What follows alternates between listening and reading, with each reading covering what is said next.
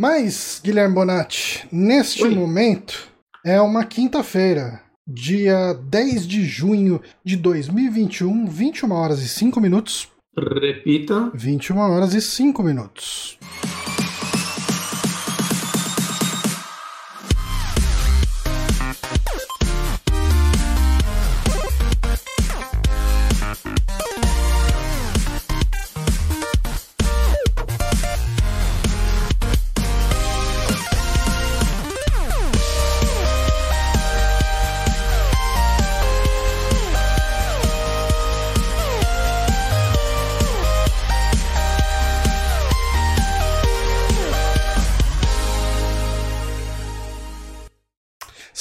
Estamos no ar. Estamos no ar para mais um saque especial. Eu sou o Johnny Santos, hoje estou aqui com o Guilherme Bonatti. Porá. E hoje, como convidado, temos nosso amigo Newton Kleina, um grande fã do, do boneco que vamos falar aqui hoje, que, copiando a piada do Trecheira Violenta, não é o boneco Robert. Seja bem-vindo, Olá. Olá, sou um grande fã do, do hominho. Newton. Newton, vo- você hoje você tá como freelancer, né? Você, Tô, você tô, não tá sou mais de vinculado a um. Fri- não tá mais vinculado a um veículo. Eu, eu faço uns os freelancers quase fixos pro Tecmundo, principalmente no canal do YouTube, mas não, eu tô de freelancer mesmo. Uhum. Daí, se o pessoal quiser ir atrás de você, do seu trampo, principalmente lá no Tecmundo, o pessoal deve É- achar é vídeos. Não sobre eu terror. dois. Não, não. Eu tenho dois vídeos de tecnologia, um na terça e um no sábado sempre. Um quadro de história, um quadro mais de explicação, assim. Essa é a primeira vez que eu falo de terror em podcast, então É, super obrigado aí o convite de vocês. Imagina. é- Ô, Newton, você já gravou com a gente uma vez, mas eu não lembro qual foi o tema. Já, mas eu acho que foi um saque de notícias. De notícias? É. Mas é, então não faz era- tempo. Nossa, faz, muito tempo. tempo. Não, faz, faz, faz muito tempo. Não, possivelmente a gente não usava nem Discord ainda, porque eu não tinha você no Discord. Não, acho que foi no, acho que foi no Skype. Rapaz, isso faz Jesus. muito tempo. Eu nem lembro quando foi a última vez que a gente gravou no Skype. Ah, mas eu não o Márcio já devia estar no. sei. O Márcio ainda devia estar no site, ou não? Aí eu já não sei. Aí, lá. Boa pergunta. É, enfim, Eu não vai- lembro, eu vai- realmente não saída 1 dele. faz um bocado de tempo. Mas enfim, a gente costuma conversar bastante no Twitter sobre filme de terror, principalmente, né? Eu acho que é, é- são- é o tema mais recorrente, né, que a gente conversa. Tem joguinho, né, de vez em quando, é. beleza, mas. Esse joguinho. A gente não fala disso também, né, Johnny? Pois é, né? Isso, isso xingar o Somos pessoas-. Tá certo, vai Pessoas quê, monotemáticas, né? É, xingar o presidente e falar de joguinho. E filme de terror. É, Mas hoje estamos aqui nesse tópico de filme de terror, porque, como o pessoal que acompanha a gente já sabe, a segunda quinta-feira do mês, ou segundo programa do mês, para deixar mais abrangente, Uhum. é, a gente sempre faz sobre filmes. Tem sido sempre filme de terror. Às vezes eu me pergunto, inclusive eu tava conversando com o Bonatti, será que a gente poderia fazer um podcast sobre um filme que não fosse de terror? Que eu tava. Eu, eu, eu vi um vídeo recente do Nostalgia Critic sobre aquele. O Príncipe do Egito.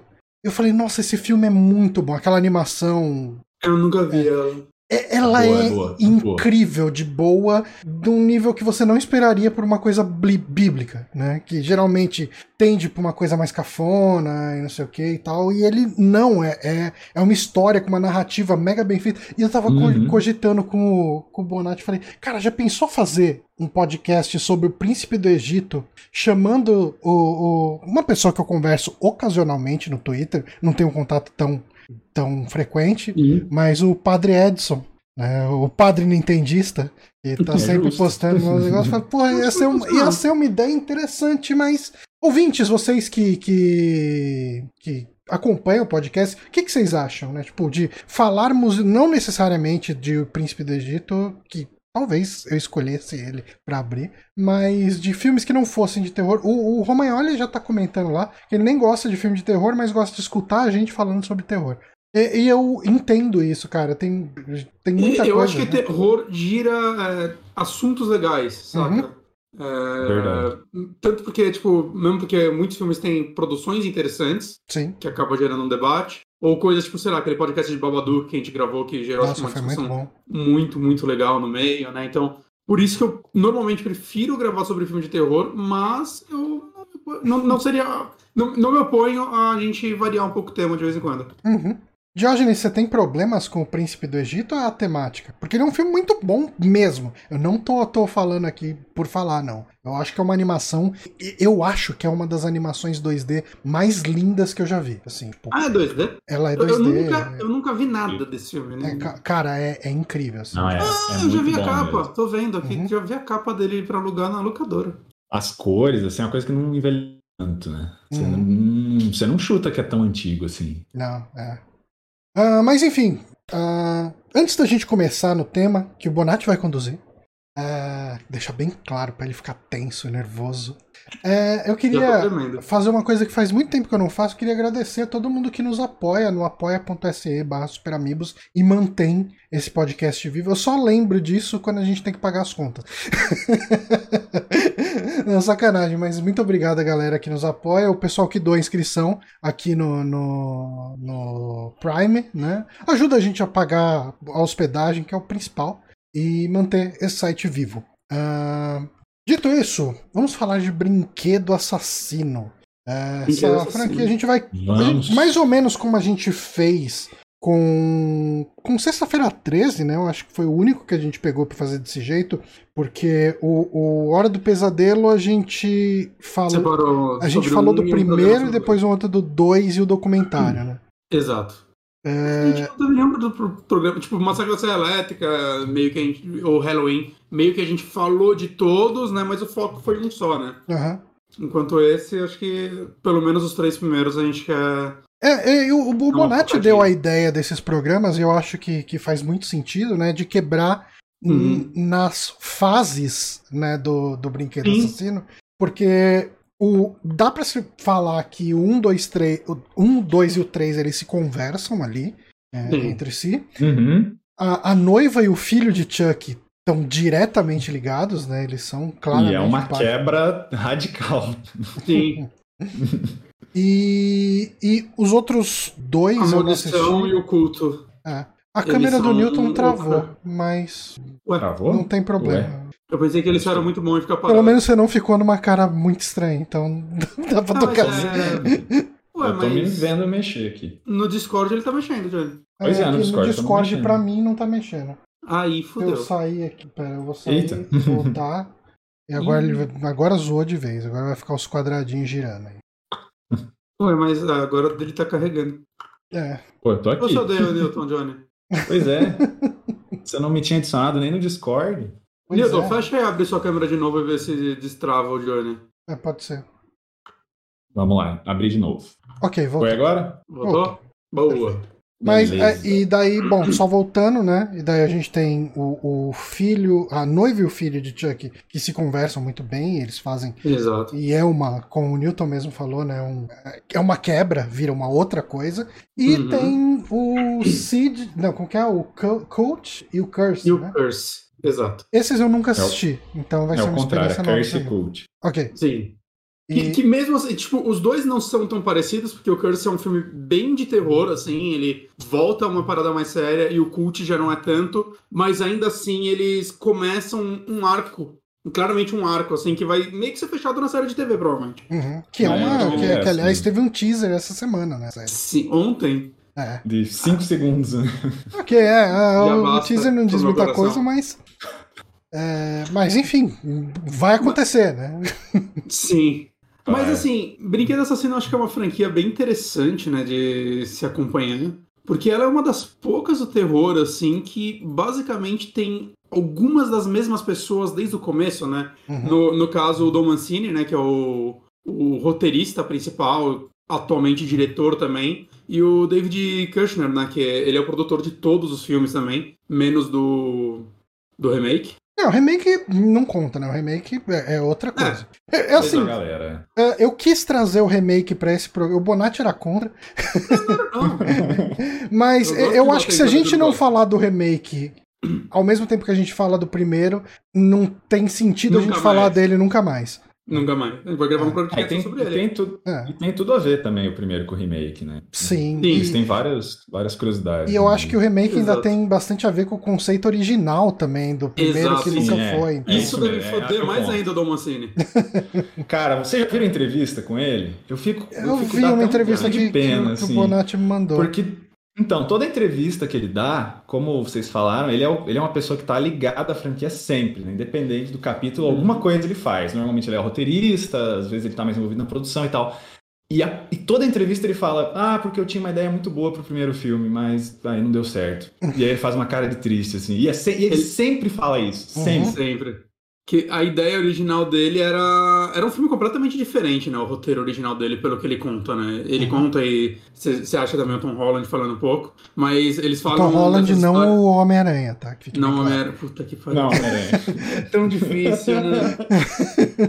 mas, mas, mas é engraçado que os dois falam disso em tons um pouco diferentes, assim, porque o Tom Holland fala, cara, que o, que o roteiro do Mancini parecia um excelente episódio de Além da Imaginação, que não tinha como funcionar em filme, né? Hum. Isso deve machucar mais ele. Mas a ideia original dele era. Não tinha nada disso de voodoo, de serial killer. Eu acho que é uma ideia legal, pelo menos no papel, né? Gostaria de ver como ela seria executada. Mas que seria um boneco que. O filme ia ser toda uma. Como posso dizer? Uma. Uma sátira com crítica né, ao mercado de, de brinquedos. Isso ainda mantém, dos né? Unidos. Isso ainda mantém, Isso mas ainda né, Bem leve, bastante. bem leve. É. Eu acho que ele até faz um, uma, um aceno a isso no terceiro, né? Quando ele E chega. no segundo, no e- segundo também. o- No segundo também, Mas o é. terceiro tem todo o lance do presidente da empresa falando que o, as crianças são os consumidores trainee, sabe? Tipo, é muito isso, né? Que, que vale Aquela falar que reunião deles é incrível, né? o pai do Dom Mancini, ele trabalhava na indústria de brinquedos. Não- não- ele já chegou a falar, não lembro em que área que era, não sei se era no marketing, algo do tipo. Então, ele desde criança estava meio que envolvido nessas coisas, né? Na, nas criação, na criação de brinquedo, no marketing, essas paradas. Ele via acontecer, né? Então a ideia era, tipo, que a mãe do Andy, ela ia ser uma... Ela ia trabalhar na equipe de marketing de um, desse novo brinquedo. E ia ser um brinquedo que, tipo, sangra e tal, né? Fazendo brincadeira com aqueles brinquedos que mijam, que eles até fazem uma brincadeira com isso no segundo também, né? É incrível como o Dom Mancini vai reciclando as ideias dele no decorrer dos filmes. E que, eventualmente, o Andy ia fazer um pacto de sangue com esse brinquedo, né? Ele ia cortar o dedo e trocar sangue com, com o brinquedo. Ia ser um negócio mais psicológico, de você não saber se o brinquedo tá matando ou não, né? E a ideia dele era ser algo meio o Chuck ir atrás das pessoas que o Andy não gostava, né? Então, Uhum. ele atrás da professora dele, que acontece também no segundo filme, né? Ele atrás, sei lá, das crianças que zoavam ele, coisas do tipo, né? E aí ia ficar muito aberto se o brinquedo tá fazendo isso ou se é o Andy mesmo. Então era uma, era uma ideia. Você sabe, funcionar. você sabe que isso, eu, eu não sabia quando que eu ia trazer isso. eu- talvez eu quisesse trazer esse assunto um pouco mais pra frente, mas já que você mencionou, é, isso é uma coisa que eu, eu acho que fica um pouquinho. é, Eu acho que é o único defeito que eu vejo no primeiro filme Hum, que você dá pra sentir que algumas coisas da ideia original, do conceito original, estão lá, mas Sim. não era pra eles estarem mais lá porque eles não fazem sentido com o resto do filme. Então fica, eu acho que, assim, é a única coisa que me incomodou mesmo. No, no- eu saí, eu assisti muitas vezes o primeiro filme, assim, quando era criança, principalmente, e e eu assisti de novo só agora, assim, eu acho que fazia uns 20 anos que eu não assistia o primeiro Brinquedo Assassino. E, e eu assistindo de novo com essa outra cabeça e sabendo disso, eu falei, hum, isso era é, é, é, esse tipo de situação, esse evento era pra comunicar com o lance da vingança do Andy, do sentimento do Andy, só que isso não faz sentido porque não tem os outros elementos do sentimento do Andy ser externado como uma, uma manifestação de ódio pra aquelas pessoas. Eu ainda gosto de o filme esconder um pouco como o brinquedo funciona durante boa parte dele, até isso daí é uma questão de orçamento, né? Mas eu acho que, por exemplo, isso faria muito mais sentido e seria muito mais interessante. Eu, eu comecei a pensar nisso essa última vez que eu vi. É, se a cena do começo fosse um flashback no meio do filme. Hum. Porque como a gente já sabe. cara?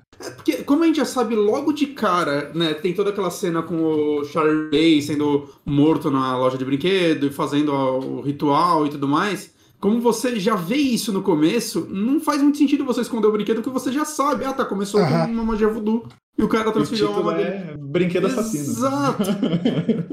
Então eu acho que se essa cena aparecesse mais pra frente, talvez em algum momento que o Chuck falasse com o Andy, algo do tipo, talvez é, esconder como ele funciona fizesse mais sentido, mas ainda assim não me incomoda. Eu acho, eu, eu gosto disso porque também tem muito que parece que são os adultos olhando pro Andy o filme inteiro, então Uhum. ninguém acredita que é o brinquedo. Sim. Então talvez faça sentido esconder que é o brinquedo até o momento em que né, a mãe do Andy vai ver as pilhas e tudo mais. É que eu acho que existe um problema, Pra mim, né? Lógico, tipo, Uhum. isso não vai ser um problema pra todo mundo. E- existe um problema que, como você tem essas duas ideias coexistindo, às vezes uma gera furo na outra. É, Não é nada que, que estrague o filme de maneira nenhuma. Mas, é, por exemplo, se isso fosse sempre escondido, você ia. ah, você ia ficar na dúvida também se aquilo é uma manifestação do Andy ou não é. Se isso fosse ah, sempre escrachado, Uhum. você ia entrar numa situação um pouco mais de desespero pelo moleque que tá sendo acusado de coisas que ele não tá fazendo. Então, como ele tem a mistura dos dois, eu acho que ele perde o impacto nas duas frentes.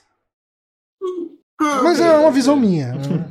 Não. O, o que eu acho mais de mistura, assim, não é nem desses dois conceitos, é a mistura dele com o filme policial, que você vê que o Tom Holland ele tava louco para fazer um filme de investigação.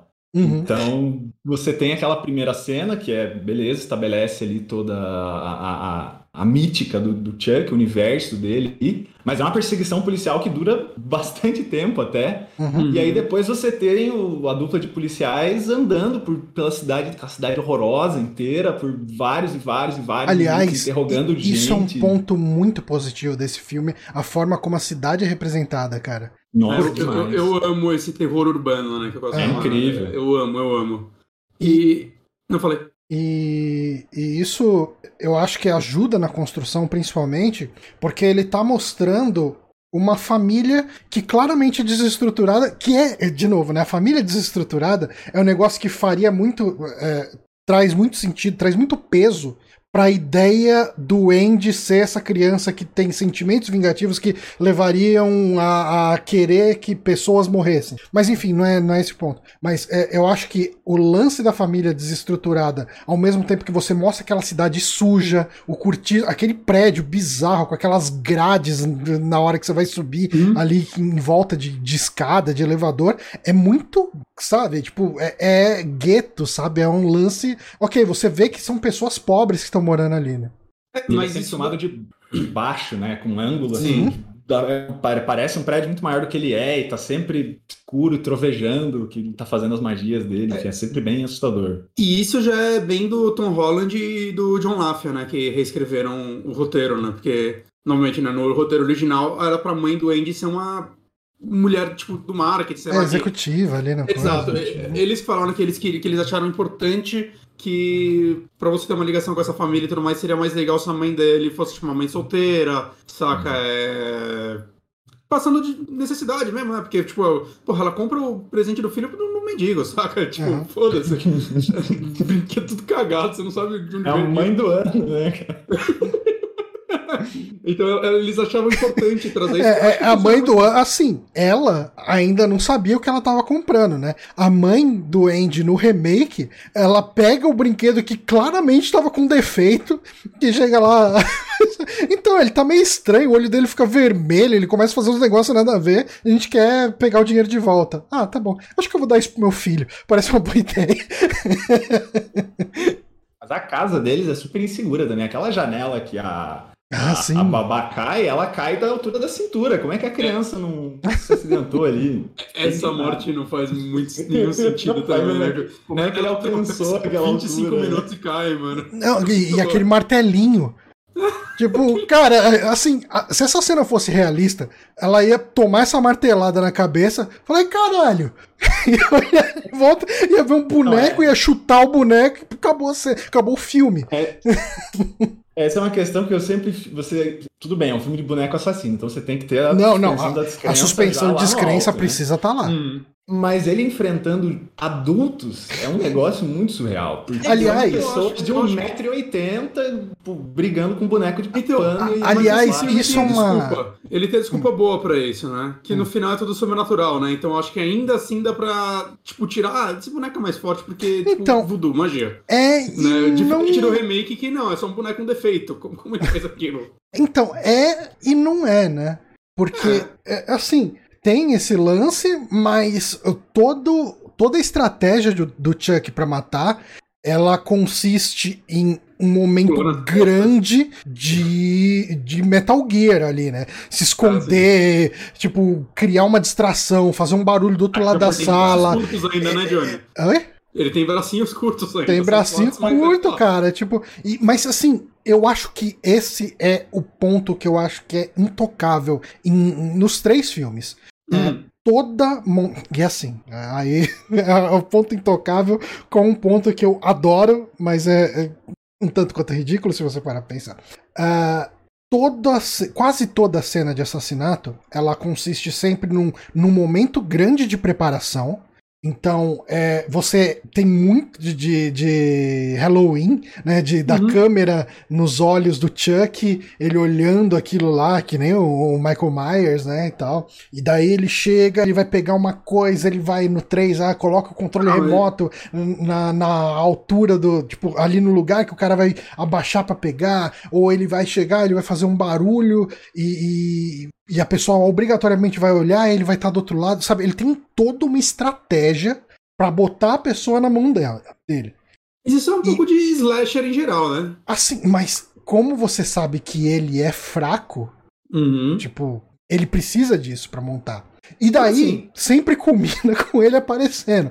Então, assim, toda cena de assassinato com o Chuck, pra mim, ela me desperta exatamente o mesmo sentimento. O primeiro sentimento é: caralho, mano, puta que pariu. Não, não vai aí não, mano. Não vai aí não, que o bicho tá aí. Fudeu, cara, fudeu. Não vai, não vai não. Cara. Ah, não, mano, não pega essa janela, não sei o que e tal. Aí quando o Chuck aparece, eu começo a dar risada e falo: vai, mata esse filho da puta mesmo, vai. Mete uma machadada na cara dele, quero ver ele morrer. Corta a garganta dele e tal. Eu, eu quero ver o boneco matando o cara, sabe? Tipo, Uhum. então, até o Chuck aparecer, eu tô torcendo pra vítima. Quando o Chuck aparece, falo, vai lá, boneco, faz seu negócio aí. Porque é, o, o Chuck, ele tem aquele lance do, do Fred Krueger, que ele é extremamente sádico, ele é maldito, sabe? Tipo, ele, ele dá isso aquela crescendo mais a risada. cada filme. Eu acho que Uhum. Vai, vai. o primeiro filme você vê que ele até fala pouco no primeiro filme.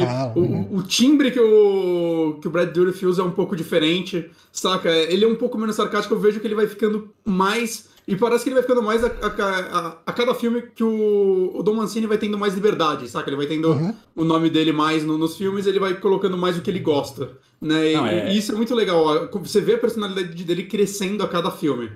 É igualzinho a Hora do Pesadelo, né? O primeiro Hora do Pesadelo, o Fred fala muito pouco. Uhum. Ele é mais uma, uma criatura de, de botar medo mesmo, até por falar menos e andar mais nas sombras e tal. E o Chuck no primeiro, eu acho que a primeira vez que você dá risada mesmo com ele é que, que ele tá no elevador subindo pra buscar o Andy no finzinho do filme, que o casal de velhinho vê ele lá e fala: Nossa, que boneco feio. E aí ele, ele manda um xingão lá no casal de velhinho.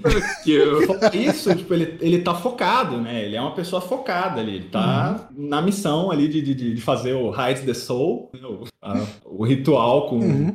com o Andy, e ele não fala, ele fica quase quieto, assim, é até estranho. E, e você comentou, Newton, também, tipo, como esse filme tem muito de filme policial mesmo. E meio que é o único da franquia que tem essa pegada, né? Eu acho que o 2 e o 3 tem umas pegadas meio parecidas e os outros eles vão. Né, sei lá, o, o, o Noiva de Chuck, se você pegar bem, ele é meio que um road movie. Uhum. né? Eles vão pegando Totalmente, elementos de- totalmente. Total, Né? total. Mas é engraçado que, tipo. Eu acho que isso também é muito Tom Holland, né? Que o filme anterior dele, a- acho que todo mundo lembra dele pela Hora do Espanto, antes do, do Brinquedo Assassino, mas o filme que ele fez entre os dois foi aquele Fatal Beauty. Não sei se vocês já assistiram. Nunca vi. É um, Não, eu, eu vi ele ontem. Ele é um filme com a Whoopi Goldberg e ele é meio que um.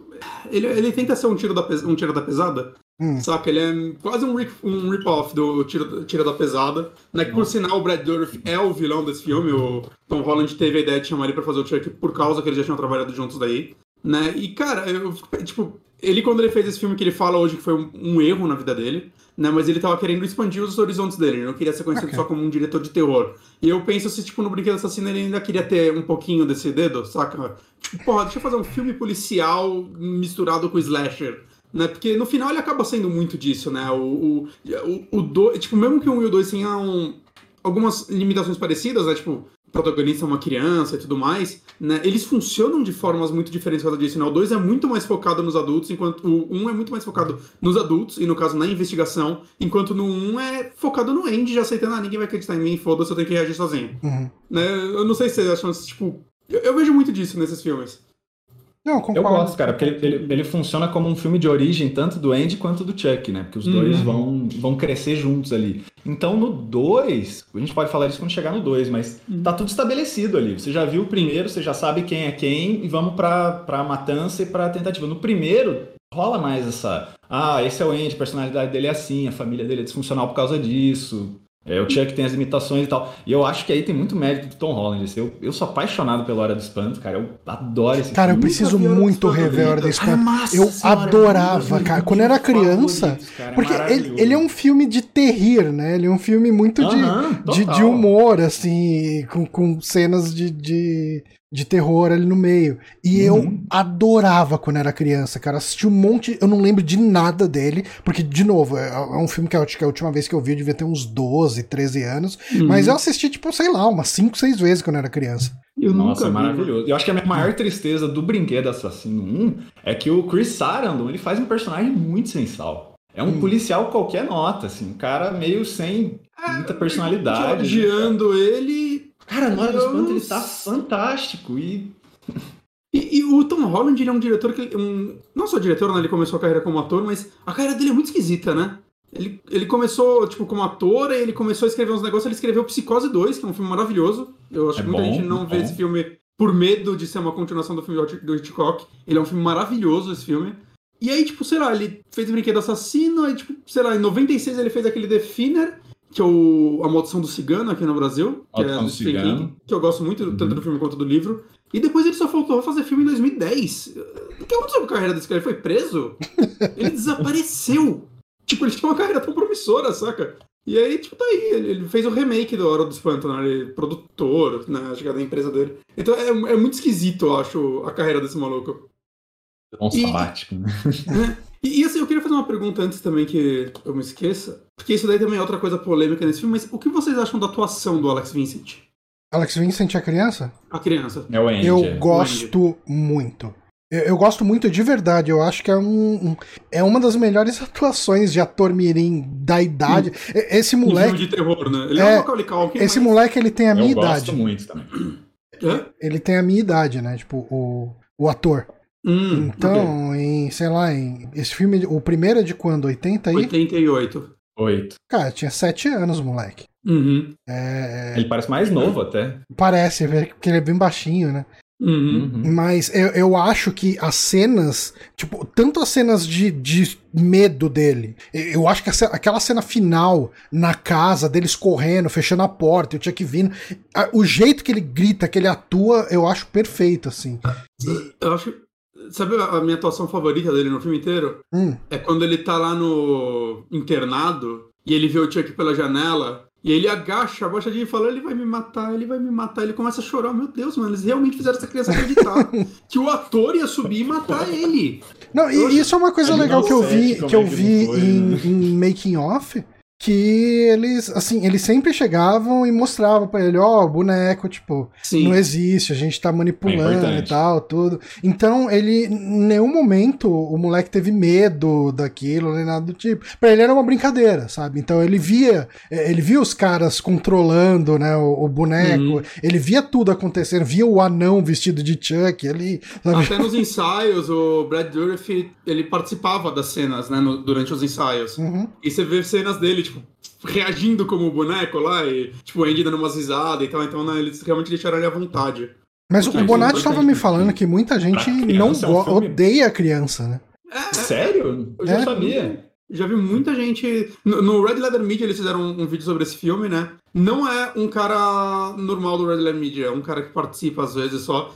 Eu, eu nunca vi alguém odiar tanto uma criança. Eu, Deus, Eu gosto muito da sua. Eu, eu, acho, eu, eu acho que o que eu mais gosto é porque ele é uma muito indefesa. Tipo, ele não é Uhum. aquela super criança, ele não é o Macaulay Culkin. assim. É. Ele, não vai, ele não vai bater de igual para igual com o Chuck. Ele é uma Uhum. criança de 7 anos, tipo, que tá na casa ali, a casa super assustadora e perigosa, ele sozinho. E que age E como ele tá criança. assustado, cara. Ele, ele não vai pegar uma faca pra brigar com o Chuck, porque não é da natureza da criança fazer Sim. isso. Uhum. Ele vai se esconder no banheiro, vai sair correndo e trancar a porta, sabe? Eu, eu Exato. acho muito bom, cara. Correr pra mãe dele, né? E no caso, quando a É. mãe dele, nem a mãe dele acredita nele, ele não tem ninguém. E, e é engraçado, É, vocês chegaram a ver como ele conseguiu o papel?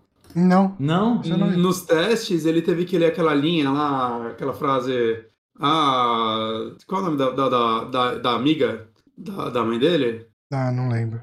A babá, né? Ah, Ah, Quer dizer, é, Maggie. ó, A, a frase que ele fala, tia Meg é, é uma vaca e sei lá o que lá, ela mereceu morrer.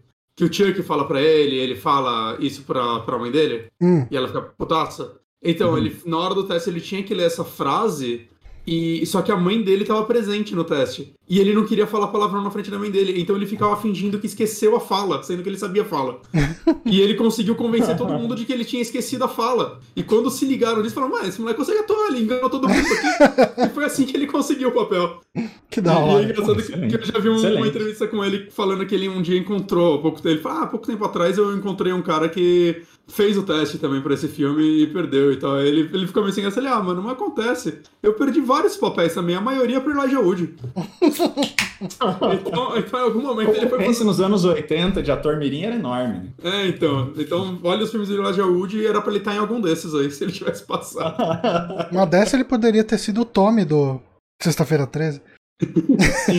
meio, meio, meio ali também, é. E, e outra coisa bizarra desse filme que é um negócio que eu não sei como não vazou até hoje. Não, não, eu sei, né? Essas coisas acho que esse pá nem existe mais. Mas o primeiro corte desse filme, é, que eles fizeram um teste com audiência e tudo mais, o Brad Dourif não era o dublador do Chuck, vocês estão ligados disso? Não. Nossa, não, também não. Era a Jessica Walters, que faz a Lucille do Arrested Development, que eu descobri hoje que ela morreu esse ano. Eu tô abalado ainda. eu Sim, descobri agora. faz alguns meses. Em março, eu não tinha ideia. É. Fiquei bem triste. Eu adoro ela. Não. Ela chegou a dublar o Chuck inteiro. O Brad Dourif só ia fazer a introdução. E aí, em teste de audiência, falaram, mano, não ficou legal, não. Tipo, não, não combinou, não ficou agressivo, saca? Uma voz de mulher para o Chuck. E aí, o Tom Holland chamou o Brad Dourif pra fazer todas as gravações. Mas o primeiro corte do filme não tinha, não tinha ele. E depois, é, ele, o outro corte que eles fizeram também, que esse eu adoraria que vazasse um dia, que eles lançassem uma Director's Cut, sei lá, tinha mais de duas horas esse filme. E falam que era um desastre, assim, que a galera nos testes falaram que, pelo menos reza a lenda, que durante um teste, quando acabou um filme, um cara gritou graças a Deus, saca? É, porque era muito longo, acho, pra história que eles queriam contar. E aí reeditaram todo pra virar o filme que virou agora, que né, é o que a gente conhece, mas eu sempre fico curioso pra saber quais são as cenas deletadas em filmes assim.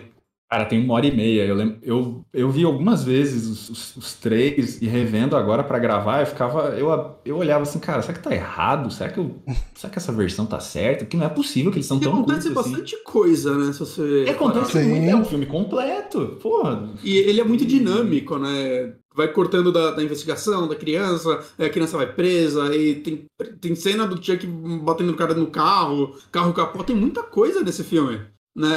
Tem. E, e uma coisa legal também, né? Tipo, não sei se vocês reparam, mas a cada filme a parte de voodoo vai ficando mais ridícula, né? Eu acho que isso é muito o Don Mancini, Ah, com Não certeza, gostando. Com certeza. com certeza, certeza. né? Ele vai deixando isso cada vez mais uma piada, ao ponto de, tipo, nos últimos o Chuck aprende coisas voodoos novas na internet, saca? Foda-se. Não, ele, ele deve pensar assim: ah, vocês queriam que eu colocasse voodoo? Então vocês vão ver até onde eu consigo chegar. E aí ele vai adicionando coisa. Que, aliás, no, no primeiro mesmo, tem uma parada que é muito bizarra, que é o, o, o, cara. boneco. O cara tem o boneco voodoo dele mesmo guardado dando sopa ali. Ah, Vai que chega um assassino aqui e precisa me matar, ele já tem o boneco aí pra quebrar minhas pernas. E, e- e isso é tipo. Cara, um serial killer que sabe fazer um boneco voodoo também, esse é um filme muito mais fácil, né? Porque ele só não faz o boneco voodoo de todo mundo e sai matando. Né? E o, outro, ali, né? o outro ponto que eu, que eu já vi o Mancini falando, eu acho muito legal que ele é autoconsciente, assim, ele sabe dos erros, não só desse filme, de todos, ele aceita que ele tá fazendo um filme meio ridículo e ele começa a abraçar a ideia e ir longe com elas. Eu acho que é por isso que a franquia tá viva até hoje, né? E, e o outro ponto é, que ele traz é do parceiro do Chuck, né? O Ed Caputo. Hum. Que nunca mais é citado em nenhum outro filme, esse maluco. Né? Eu vi ele comentando, mano, eu nunca ouvi falar de um serial killer que tem um. Tipo, qual é desse cara? Ele, o, o Desculpa, dá uma cortada lá, pra mim que tem o quê? Parceiro de que- um serial Ah, ok. killer. Tipo, qual o rolê dele? O Chuck ia Um estrangular e o cara. assim, né? E o cara esperava no carro pra ele ir embora. Qual era a dinâmica dos dois pro Chuck ficar tão puto que o cara tava no carro e foi embora quando. Porque, tipo, o Chuck não é um ladrão, né? Ele é, ele é um assassino, ele é o estrangulador de Chicago, né? Ele é Uhum. conhecido. É. Então leva a crer que ele tava cometendo algum crime desse quando ele foi pego no começo do filme. Por que ele tinha um piloto de fuga? a gente nunca vai saber, mano. Talvez a ideia nem fosse ele ser um serial killer também, isso pode ter mudado em alguma versão do roteiro. Mas eu acho que dessa parte do voodoo, que, que eu acho mais bizarro, Hum. e isso vai se repetindo nos outros filmes também, que o boneco vai virando humano. né? Uhum. Então ele tem, que trans- ele tem que transportar a alma pro Andy o mais rápido possível. Primeiro que eles criam a regra de que só pode ser pro Andy, porque ele foi a primeira criança que ele se revelou. Sim. E o boneco tem que fazer isso rápido, porque ele está virando humano. Tipo, a- a- a- o tecido do boneco Isso é legal. está virando pele. Uhum. Assim, é um- Uhum. e isso no final ali eles exploram ao máximo. E isso é uma coisa que eu acho. ah, eu, eu gosto muito desse conceito, mas Demais. por um instante eles esquecem dele no segundo, né? Porque no segundo, no primeiro meio que já não dava mais pra ele fazer. E daí ele decide que vai fazer no segundo. Eu falei, ué. Eu acho que é porque no segundo reconstroem ele. Cara. É. É, é, não, não dá pra pensar demais. Então, porque, é, assim, que daí tanto que ele vai tentar, e daí ele quase consegue uma vez, e daí lá pro final do segundo filme que ele faz todo o ritual e já não dá mais. Uhum. Ele fala, No pô, agora tô não- perdido aqui, ah, beleza. Então, É, então, no- mas no primeiro, em nenhum momento ele acerta o ritual e fala que não dá mais, né? Então, teoricamente, ele ainda tava no tempo. Ele sempre é interrompido por um adulto, ele, É. tem que virar meio. vira Toy Story de volta. Ah, né? ok. É, é que não é, é que não é dito isso, isso é verdade. É, É, exato, que no pra mim, primeiro assim, é ó, tô quase virando, tô quase virando, tô quase virando, beleza, cara, vai passar anos, que, porque passa alguns anos, né, entre o primeiro e o segundo. Eu acho que é Não, um o primeiro e o primeiro e o segundo são uns pouqui- é Acho é um ano. tempo. Acho É. é um ano. Então, mas, cara, Entre se ele tá e três, correndo passa naquela um. maluquice ali, eu acho que ele não tinha um Ah, ano pra fazer isso. reconstroem ele, essa é a desculpa. No Ok, 3 é a mesma beleza. desculpa. É, outro, é outra coisa. É outro Começa corpo, né? Então, Ma- ok. Mas acho que esse, esse é um negócio que a gente não falou muito, né? Mas eu acho que a qualidade do, do Chuck é claro, né, cara? Você vê, alguns, você vê algumas limitações, mas a qualidade do, de animação do, do boneco. Não, a, a produção É desse filme é inteira, absurdo. a, a produção, assim, a gente tem. É um filme de 9 milhões de dólares, saca? Não é muito. Eu Não, tenho, um eu pouco. tenho assistido muito filme eh, de terror de uns tempos pra cá, né? Eu não, eu não assistia tanto, depois que a gente assumiu esse lance de fazer os podcasts de filme de terror, eu, eu, eu adicionei a minha, a minha rotina de filmes, né? Pegou gosto, né? Peguei gosto. E, e a gente tá acostumado com, principalmente filme dos anos 80, com as bagaceiras de orçamento baixíssimo e, e beleza. Cara, não só, e- que é coisa pra caralho, né? A questão dos animatrônicos, dos efeitos especiais e tal. Cara, esse filme tem explosão, tem, tem prédio explodindo nesse filme, cara. Pra ele explodindo, O, tem o muita orçamento dele é carro batendo e tal. É, é- é um tipo de orçamento que a gente tá. Você pega pra ver um Sexta-feira 13 da vida, é, é, é o campo, tem os efeitos especiais que, ok, dão um trabalho Tem três ali. cenários o filme, né? É, mas é, é aquela galera lá e é- é- o trabalho que os caras têm é de maquiagem. Mas você Uhum. não precisa ter um É animatronic, uma, uma parada louca assim. Não, o E Chuck eles explosão, são nove tá. pessoas pra, pra controlar ele. Você vai ver os créditos, né? Você É. vai ver o making off, cara. É muita gente pra fazer É o uma galera. boneco mexer o braço. Uhum. Você tem uma pessoa pra mexer cada membro, um pra mexer o queixo pra fazer as falas, o outro pra controlar a base que fica atrás. Tipo, É um trabalho que você, assim, é, é trabalho até demais para um, como você falou, um primeiro filme, um negócio que ninguém sabia se ia dar certo. Aham. Ninguém sabia que ia virar franquia isso e um orçamento super baixo e é um trabalho técnico assim de primeira do, do como é que é o Kevin é o, Egger. é o Kevin Egger que é o, é o cara que faz, bota a mão na massa e o David Kirchner foi o, o criador da, Ah, do conceito. é. É, e o Kevin E- Egger é um cara que né, teve uma carreira bem extensa, né? na- Nossa, na bastante. de- É ele que casa com a, com a Catherine Hicks? Ele casa com a mãe do Andy, é. Uhum. E tão, tão juntos até. Quer dizer, estão juntos até quando eu vi o documentário. Na, na Wikipedia eles são juntos ainda, então deve ser verdade. ok. E, e, outra coisa, né, que eu acho que ajuda esse filme também. Ah, e eles, e eles se conheceram no set de Brinquedos Sim. Assassino. Isso. E outra coisa que eu acho que ajuda bastante esse filme também é, é muita qualidade das atuações, né? Eu acho que a Catherine Ricks é uma excelente co-protagonista, né? Acho que dá pra dizer Sim. que ela e o Andy são os protagonistas. Uhum. Eu acho que ela faz um trabalho excelente, assim, com a mãe do Andy. Principalmente, né, novamente, na cena que ela tira as pilhas. Eu, eu cara, é, essa é a melhor cena desse filme, cara. É a melhor cena do é, filme. É, é, inclusive, o nome original, né, do roteiro original do Mancini era Batteries Not Included, né? Exato. Isso. Spielberg tava fazendo um filme com o mesmo nome e eles tiveram que mudar, parece. Aí e... quem que vai ficar com o nome? Né? É, bom, pra quem não sabe, tem muita gente que ouve nosso podcast e não assistiu o filme, só quer ouvir a nossa opinião, e, uhum. enfim. Uh, é uma cena onde a, a mãe do Andy, tipo, já tá uma coisa tensa, já morreu, já morreu a babá, morreu, morreu mais gente. Uns 40 minutos de filme já, é. fácil. É, não, o Andy já tá internado, né? É. é. E, e ela começa a falar, não, esse boneco tá meio estranho, né? E daí ela chega, ela vai. Acho que ela nem tá desconfiando ainda, porque ela vai pegar a caixa ela balança a Não, ela, é, ela, ela, fala pra ele falar antes. Ela pega o boneco, começa a falar, fala alguma coisa, né? Ela, uhum. sei lá, ela, ela tá procurando alguma coisa para ajudar o filho, né? Ela tá destruída. Sim. E é óbvio que o boneco não fala, né? Mas aí ela vai carregando ele, ela vê na, na caixa alguma coisa de pilhas é, e. Não, ela vai pegar a caixa. E, as e a bateria cai, né? A, a, pilha é, cai. É um acidente só. Uhum. E aí ela vira ele e abre para ver se ele tá com as pilhas. E ela descobre que ele não tá com as pilhas, né? E, cara, essa cena é muito bem dirigida. Ela é, ela é maravilhosa, cara. Maravilhosa. Eu acho que é a primeira vez que a gente vê a cara do Chuck, né? Falando assim, que ele começa a xingar ela de tudo que é jeito e se balançar. e até então você só vê ele correndo no fundinho, né? Isso, então... isso. E, e, é muito legal, né? Porque a cara dele, obviamente, né, se transforma na hora porque não tinha como ser aquele mesmo boneco, ia ficar muito ridículo. Uhum. Né? Acho que eles usaram acho que uns três bonecos para fazer é. a maior parte do filme. Né? Fora, tipo, algumas cenas que eles usaram, acho que um anão, né? E por aí vai. Mas é, é muito foda, assim, é...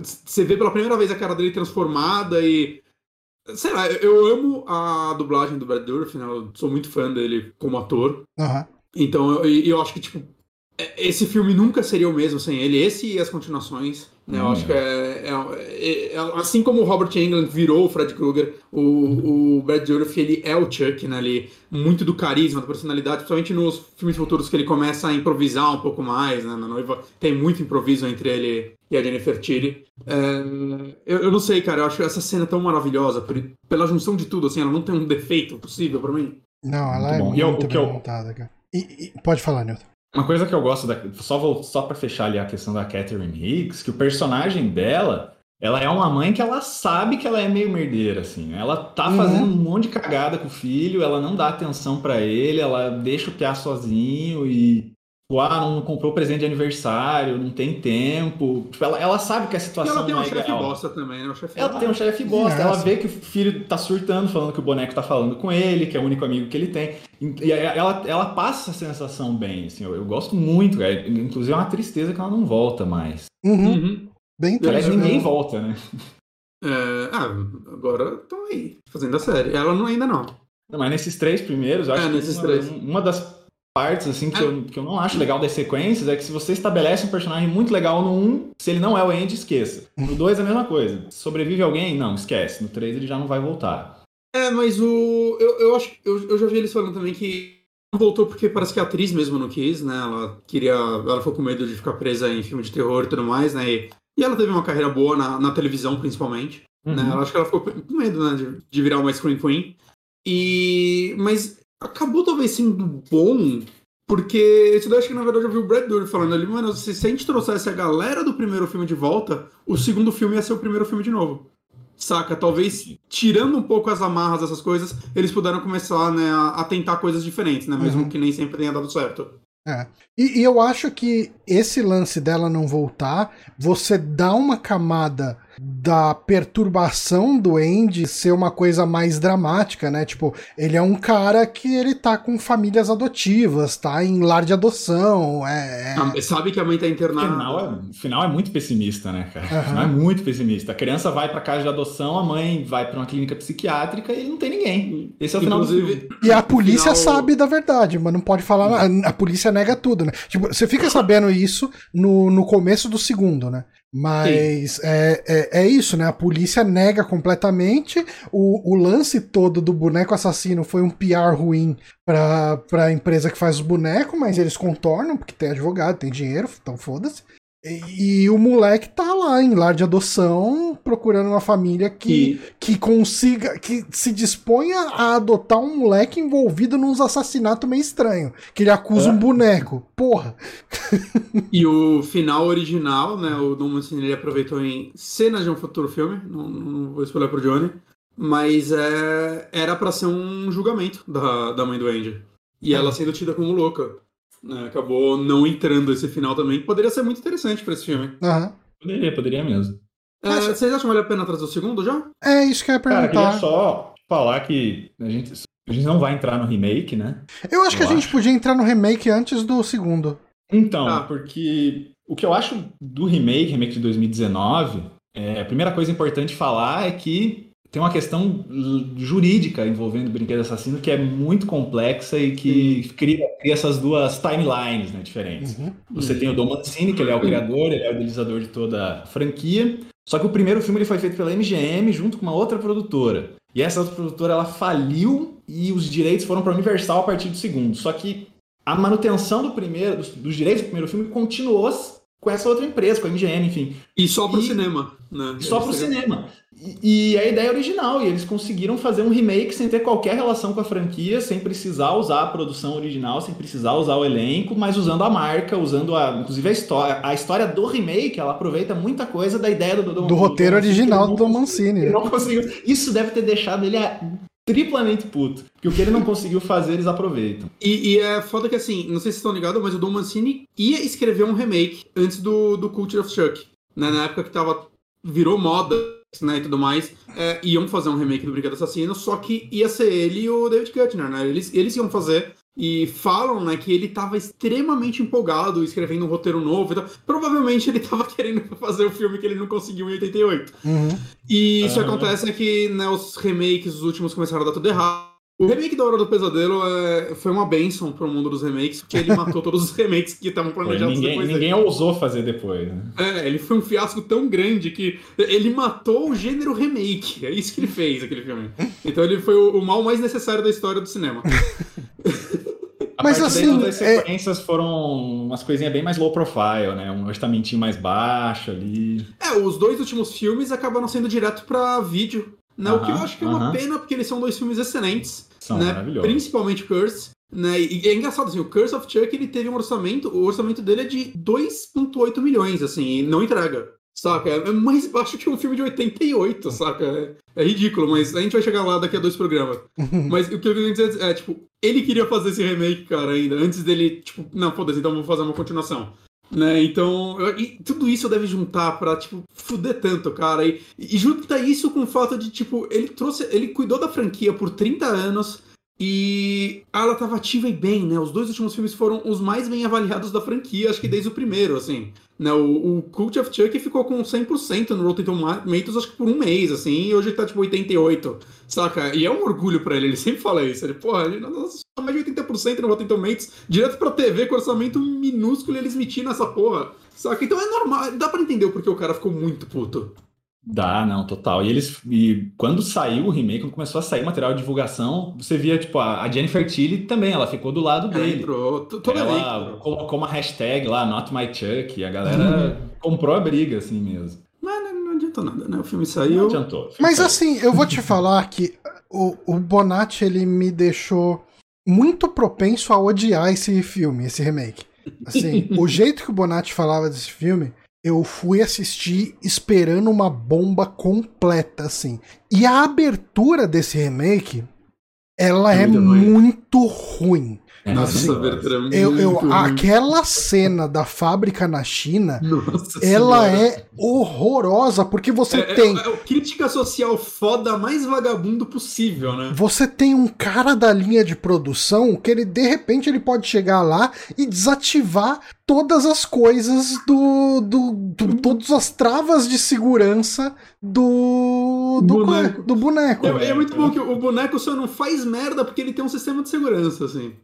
Tipo, anti-merda. Um curto, qualquer boneco poderia fazer aquilo. Mas É, opa.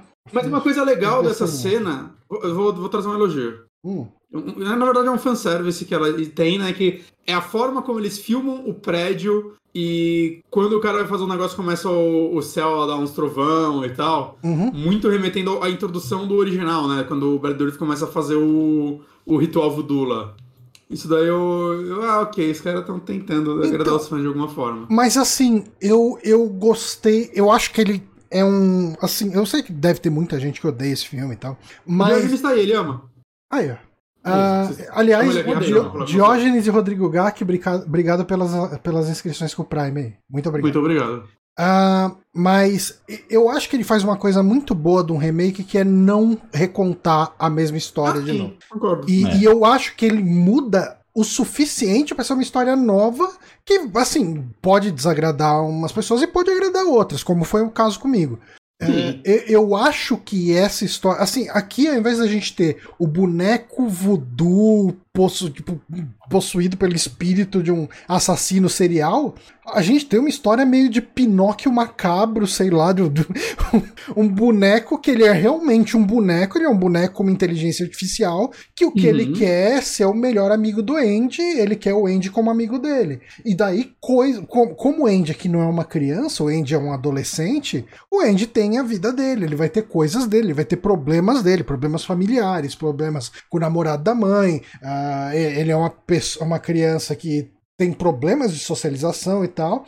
E todos esses problemas entram no caminho pro Chuck ser o amigo dele, né? Uhum. E o Chuck, ele vira muito essa ideia da manifestação do ódio, quer dizer, tipo, da vingança do Andy em cima de pessoas. Tipo, ah, o Andy não gosta dessa pessoa, eu vou matar essa pessoa pro Andy gostar de mim. Eu gostei muito desse conceito, desse Chuck, sabe? Tipo, de verdade. Eu, eu- e assim, eu. O Brad Dourif, ele faz um, um, um Chuck incrível, absurdo. A risada dele é maravilhosa e tal. Mas, cara, o Mark Hamill como Chuck ficou muito foda. Eu gosto demais, é, eu cara. acho muito ruim. Assim, eu acho que ele foi muito mal utilizado. Parece que ele gravou em um dia o negócio. Nossa, eu, eu adorei, Eu acho cara. ruim. Eu, Eu acho que tenho expectativa e- quando ele pra- canta aquela música triste, é- Aquela é- música é. ele, Nossa. ele me compra de um jeito, cara. Tipo, eu, eu compro que aquele boneco tá triste, que só quer um amigo, sabe? Tipo, eu, eu, eu gostei muito do trabalho do. do. do Mark eu, eu tava Hamill, com a cara. expectativa bem alta por causa do Mark Hamill. E eu achei, tipo, um dos piores, talvez o pior trabalho que eu já vi de dublagem dele. Assim. Pra mim, ele. É sério, pra mim parecia que ele só não tava querendo. Parece aquela dublagem de, de Demon Souls, saca? Que ele só tá falando. Eu não Nossa, nada. cara, eu gostei Caramba. muito do trabalho. Eu- eu- nossa, eu discordo Uhum. totalmente. Eu Eu, gostei muito do trabalho dele. Vou ficar mais em cima do muro. Eu não achei melhor, mas também não compromete tanto, assim. não. O que eu acho legal, nesse, a única coisa que eu acho legal, uma das poucas coisas que eu acho legal nesse remake é como eles tentam trazer uma pegada mais tecnológica, não só pro brinquedo, mas pro mundo também, né? É, Então meio. você tem. É, é, assim, sempre corre o risco de virar Black Mirror e daí camba, né? Pra crítica tecnológica, mas você tem lá, tipo, um carro mais autônomo, daí, pô, vamos fazer uma cena envolvendo isso, que eu não o, gosto. O boneco tem um Bluetooth Eu não tão gosto, foda é. que ele controla um carro na rua, Então, uma ele empresa. vira, mano. ele vira meio que uma consciência coletiva de tecnologia, né? Ele é Então, capaz de Mas eu, controlar. é aí que tá. Eu, eu comprei isso. Eu comprei isso porque eu comprei o Ah, filme não. como galhofa. Sabe, tipo, eu. Não, mas o leva a sério. Ele se leva Então, não, sério. mas é, eu comprei totalmente isso como, cara, uma coisa meio Stranger Things, de, de um núcleo teen enfrentando Eu- o, o bicho Isso eu tecnológico. odeio também. Eu, Eu também. Então, cara, eu, eu acho Eu que eu acho que gostei filme do tira filme. Eu gostei lado. do filme porque eu comprei isso. É, Parece que os produtores e falaram que tá dando dinheiro aí é Black Mirror, Stranger Things. É, mas ele é isso. Ele é, é isso. aí. ah, pra- Por bem ou Saca, por mal, ele é isso, sabe? Tipo, Volta esse moleque de 16 anos com um brinquedo. Que é... Ah, cara, não, ah, cara, você compra Funko. Então, você tem 30 anos, você compra Funko, cara. Mas eu não ando abraçado com eles. Não, mas ele não, cara, Então, se você é. tiver, cara, se eu tivesse um boneco de inteligência artificial que reagisse a mim do jeito que o Chuck reage, eu ia ficar trocando ideia com ele muito, velho. Isso é... O Johnny é meio triste. Quer conversar? Isso. Não, ca- cara, eu, eu ia comprar total. Cara, eu- meu, não precisa nem muito longe. Eu, eu ficava trocando ideia com aqueles psicólogo digital de inteligência artificial que tinha editor de texto e ficava fascinado. Nossa, ele reage a isso, reage àquilo. Cara, tipo, eu, eu acho que eu, isso vem muito do lance de programador, né? De você querer ver até onde que vai aquela inteligência artificial. Você fala, tá, vamos ver, ele reage a isso. Se eu falar que sei lá, que eu quero me matar, o que, que ele vai falar? Sabe, tipo, umas coisas assim, sabe? Tipo, e, e, e eu comprei, cara, eu comprei muito o, o- Eu- os conceitos todos do filme. Eu acho que por isso que eu me diverti demais com Eu- ele. Eu não odeio esse filme até o momento que o Chuck mata o namorado da, da mãe. Hum. É, porque a partir daí, pra mim, viram umas decisões estúpidas que, tipo, se o moleque tivesse 10 anos, eu aceitaria. Hum. Saca? Deixa eu embrulhar essa. Tipo, eu não vou chamar a polícia, deixa eu embrulhar essa cabeça e falar que é um presente Mas, pra. é, Eu mas então, mas, aí, mas eu compro isso, né? totalmente isso também, porque ele chega e fala: tá, você vai chamar a polícia e vai falar que, que um boneco matou? Fala, "Pô, É isso, cara. Coisa. Não tem como a polícia falar que você matou. Cara, Então, cara, ele tem Não 16 embrulha anos. a Se a mãe, a mãe do Andy lá tinha mais de 30 anos, falou pra polícia que o boneco que matou ela foi internada. Imagina um Fala moleque que de a cabeça 16. apareceu no seu quarto, mano. Fala isso. não vai ter que A, a o cabeça do namorado da sua mãe que você odeia, convenientemente apareceu ali no seu Tá, quarto. então embrulha e dá pra vizinha. Isso é uma Foi- boa ideia. É, é, isso foi muito zoado. Cara, mas aí que tá. É, é porque essa, essa pera- parada. Eu comprei o filme pelo que ele é. Ele, ele é um filme que tem todos esses elementos de, de humor mesmo ali, de situação impossible situation. E o filme tem aquela, ele tem aquela bateria de plutônio lá que o Jack Black faz no, no porão uma nova igual e conserta. Ah, mano. Aliás, eu queria saber muito como Não, não que dá. foi convencer o Jack Black a fazer esse papel. Nossa, eu acho que ele aceitou de primeira. Eu cheguei e falei, então, você vai fazer um cara ali que é meio que um, um fudido, que é um Você- você zelador não do prédio não. e você só vai morrer. Eu tô em dúvida agora. Oi? É, é que, tipo, não é o Jack Black de verdade, tá? Ele não é o Jack Black? Ele é muito Jack Black, aquele cara. Não é o Jack Não, Black. pô, é Jack Black com desconto, como diria o. Nossa, eu tinha muita certeza que era o Jack Black, cara. O Jack Black. deixa eu ver. Nossa, cara, eu tinha certeza que era o Jack Black, aquele cara, velho. Você foi enganado, então. Porra. Deu certo, né? Funcionou, cara. Aí, aí Jack queria Black, se fode aí pra achar outro papel. Se, se fosse você, eu, cara, eu contratava esse cara pra tudo agora. Bem mais Vai barato. chegar o Jack Black nos testes agora. Não, não precisa não, a gente achou um cara. A já. gente tem um cara aqui. Nossa, cara, não, sem zoeira, eu tinha muita certeza que era o Jack Black. Meu Deus, não. é. Cara, não, mano, não é possível. Cara, é, tipo, é que esse cara é um pouco mais magro que o Jack Black. Que da hora. Deve Ah. ter o primo dele, né? O Michael Black. Mas não é o Jack Black, não. Caramba, mas foi só eu que achei que era o Jack Black mesmo? Só. Caramba, Só. eu tô triste comigo mesmo. Com minha- tô triste com minha falta de discernimento. E, mas- cara, a cena final eu acho muito ruim. Mas eu entendo, eu entendo. cara, Só- mas, só- mas aí é que, que aí acho que assim, tá. É que eu, opinião, eu minha opinião, comprei o filme opinião. pelo que ele é. Então, eu acho que você não comprou o filme pra que ele é. Você botou na sua cabeça que ele é uma galhofa, mas ele é um filme que você leva a sério. Hum. E aí você se divertiu abraçando a galhofa que ele Pode virou ser. Pode ser. Pode ser. Porque, Porque, ele se leva muito a sério. é porque eu gostei muito das coisas que ele faz. Eu gostei muito do boneco que quer, tipo, quer fazer tudo pelo amigo humano e só que ele não tem um senso de moral. Então ele vai matar porque ele acha que ah, aquela pessoa tá atrapalhando ele ser meu amigo. Se eu matar essa pessoa, ele vai virar meu amigo. É, é um bicho sem moral, sabe? Tipo, eu, eu gostei muito do filme, de verdade. Os Eu amigos eu me o diverti assistindo com faca, viram a cabeça da namorada. Aí, tipo, o Andy dá um surto lá, dá um soco no cara. E se ele mentiu o tempo todo? Ah, mano, vai tomar no cu. Não essa porra, essa porra. Não, o Andy no original é mais inteligente que essas crianças de 16 anos, mano. Ah, isso é verdade. É, ok, mas é isso, né? Eu acho que não tem muito mais o que falar do, do remake. Eu gosto, gosto da trilha sonora do remake. Vou, vou trazer um elogio aqui. Eu gosto da eu nome musiquinha do Bud. atenção assim. Não, o, o compositor, eu não lembro o nome dele.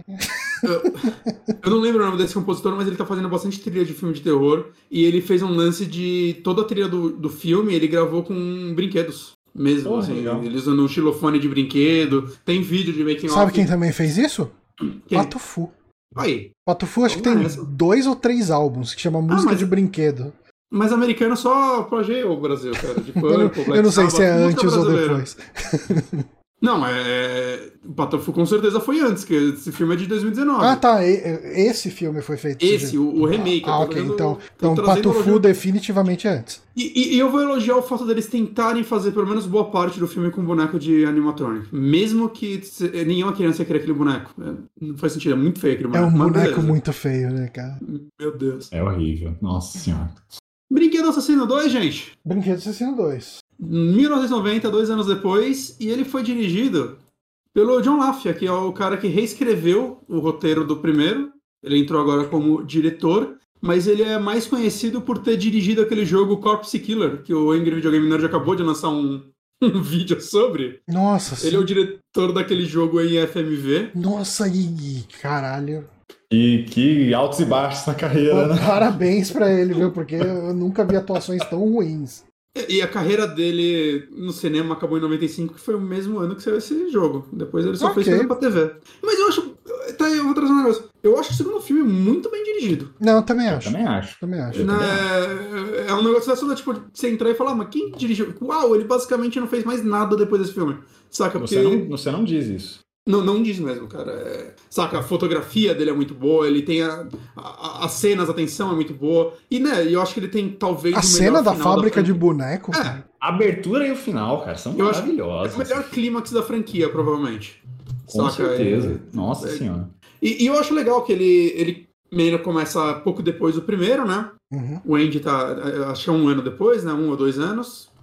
E é o Andy meio que sendo adotado. E eu acho muito legal que o crescimento. Eu sinto isso, assim, nesse filme, pelo menos. Principalmente quando você vê na sequência. O crescimento que o Andy teve no primeiro filme não foi descartado no segundo. Aham. Saca? Eu sinto que no segundo o Andy é uma criança. Ele, ele é um sobrevivente, saca? Ele, ele age como um, ele não é burro. Saca? Tipo, quando ele pega um boneco, a primeira coisa que ele faz é ver se ele tá com pilha. Eu acho isso incrível, esse Uhum. detalhe. Saca? É, Quando ele vê que vai dar merda, tem toda aquela cena de tipo. De filmando como se fosse o primeiro filme, né? Do Chuck indo e pegando alguma faca, alguma coisa, e quando vira a câmera é o Andy pegando a faca pra ele lutar contra o Chuck. Né? Então eu acho muito legal, assim, ver esse crescimento da criança, ao mesmo tempo que eu acho que ele tá, ele tá atuando É, melhor. é, é muito que- Sarah Connor, né? É, não, mas eu acho que É, é uma. sobrevivente, total. Uhum. Eu gosto das sutilezas que tem no personagem dele, que eu reparei bastante nessa última vez que eu vi, que é coisa do tipo. Ele, tipo, a primeira vez ele tenta explicar que é o Chuck, e na segunda vez que aconteceu alguma coisa, ele vai falar que é o Chuck, é o, o padrasto dele, escroto lá, começa a gritar com ele. E aí, tipo, ele nem tenta explicar, ele só, tipo, sabe, a criança, tipo, abre a boca e fala, ah, beleza, grita aí, saca? Não, não, não tem como eu explicar isso. É, é, ele parece que, tipo, ele já aceitou, ninguém nunca vai acreditar em mim, eles já não acreditaram na minha mãe, então, tipo, é isso, eu tô sozinho. E eu acho isso muito legal, cara. Eu acho muito foda, assim, é, esse tipo de crescimento dele, né? O começo dele, ele é mais uma cena reciclada, né? Do, que é a cena do- dos caras da fábrica lá conversando e recriando no boneco, né? No, acho que no primeiro era pra ter uma cena parecida, se eu não me engano. Né? E, e desculpa, né? De que eles querem recriar o boneco pra, tipo, olha só como. Como tudo que falaram É na uma exceção, assim. É, Ou- Eles poderiam ter pego qualquer outro boneco, né? Mas os caras que quiseram fazer o trabalho mais. Ninguém ia. Quem ia conferir? Quem ia conferir que isso é o mesmo boneco, porra? Se eles tiveram que recriar. Mas beleza, né? E, e assim, eu- acho legal, assim, o. to- Todo esse começo, né? Do Andy sendo adotado, ele indo pra essa família. Cara, que é meio esquisita, né? Nossa, é totalmente caricato. Todo mundo ali é muito exagerado, né? Desde a a assistente social, que é a Grace Zabriskie do Twin Peaks, que ela sempre sim, dá sim. o máximo dela no papel, em tudo. Eu, le- eu olho essa família- mulher e lembro de Hacking para um Sonho. É. E, e a família é muito estranha, porque são pessoas muito empolgadas, só que ao mesmo tempo o pai claramente. A mãe, né? A mãe empolgadíssima, o pai fica putaço o tempo inteiro, claramente não queria aquilo, fica dando umas indiretas na cara do, do menino, traumatizando ele mais ainda. Eu amo como ele desiste da criança em um dia, né? Tipo, chega Aham. o moleque, ele fez uma coisa, assim, não fez nada demais. Ele. esse moleque claramente perturbado. Não dá pra gente cuidar. É, tipo, o cara já desistiu, cara. Que, como os assistentes sociais olharam pra esse cara e falaram, não, esse cara aí. Pode ele pode ado- adotar um. Mano, ele desiste em um dia da criança. Eu acho isso muito bom. Mas, e tem, né, tipo, no caso, tem essa família e tem a, a irmã Tem a filha, a outra adotada mais velha, né? É a Kyle, que também tá voltando pra franquia. Eu achei muito legal isso. Muito legal. que né, ela faz a, a Ela é a co-protagonista do Andy, né? Porque Aham. acho que não tem como deixar a criança sozinha de protagonista o filme inteiro, né? E se tiver que fazer qualquer cena de alguém dirigindo ou coisa do tipo, não dá pra botar o moleque, né?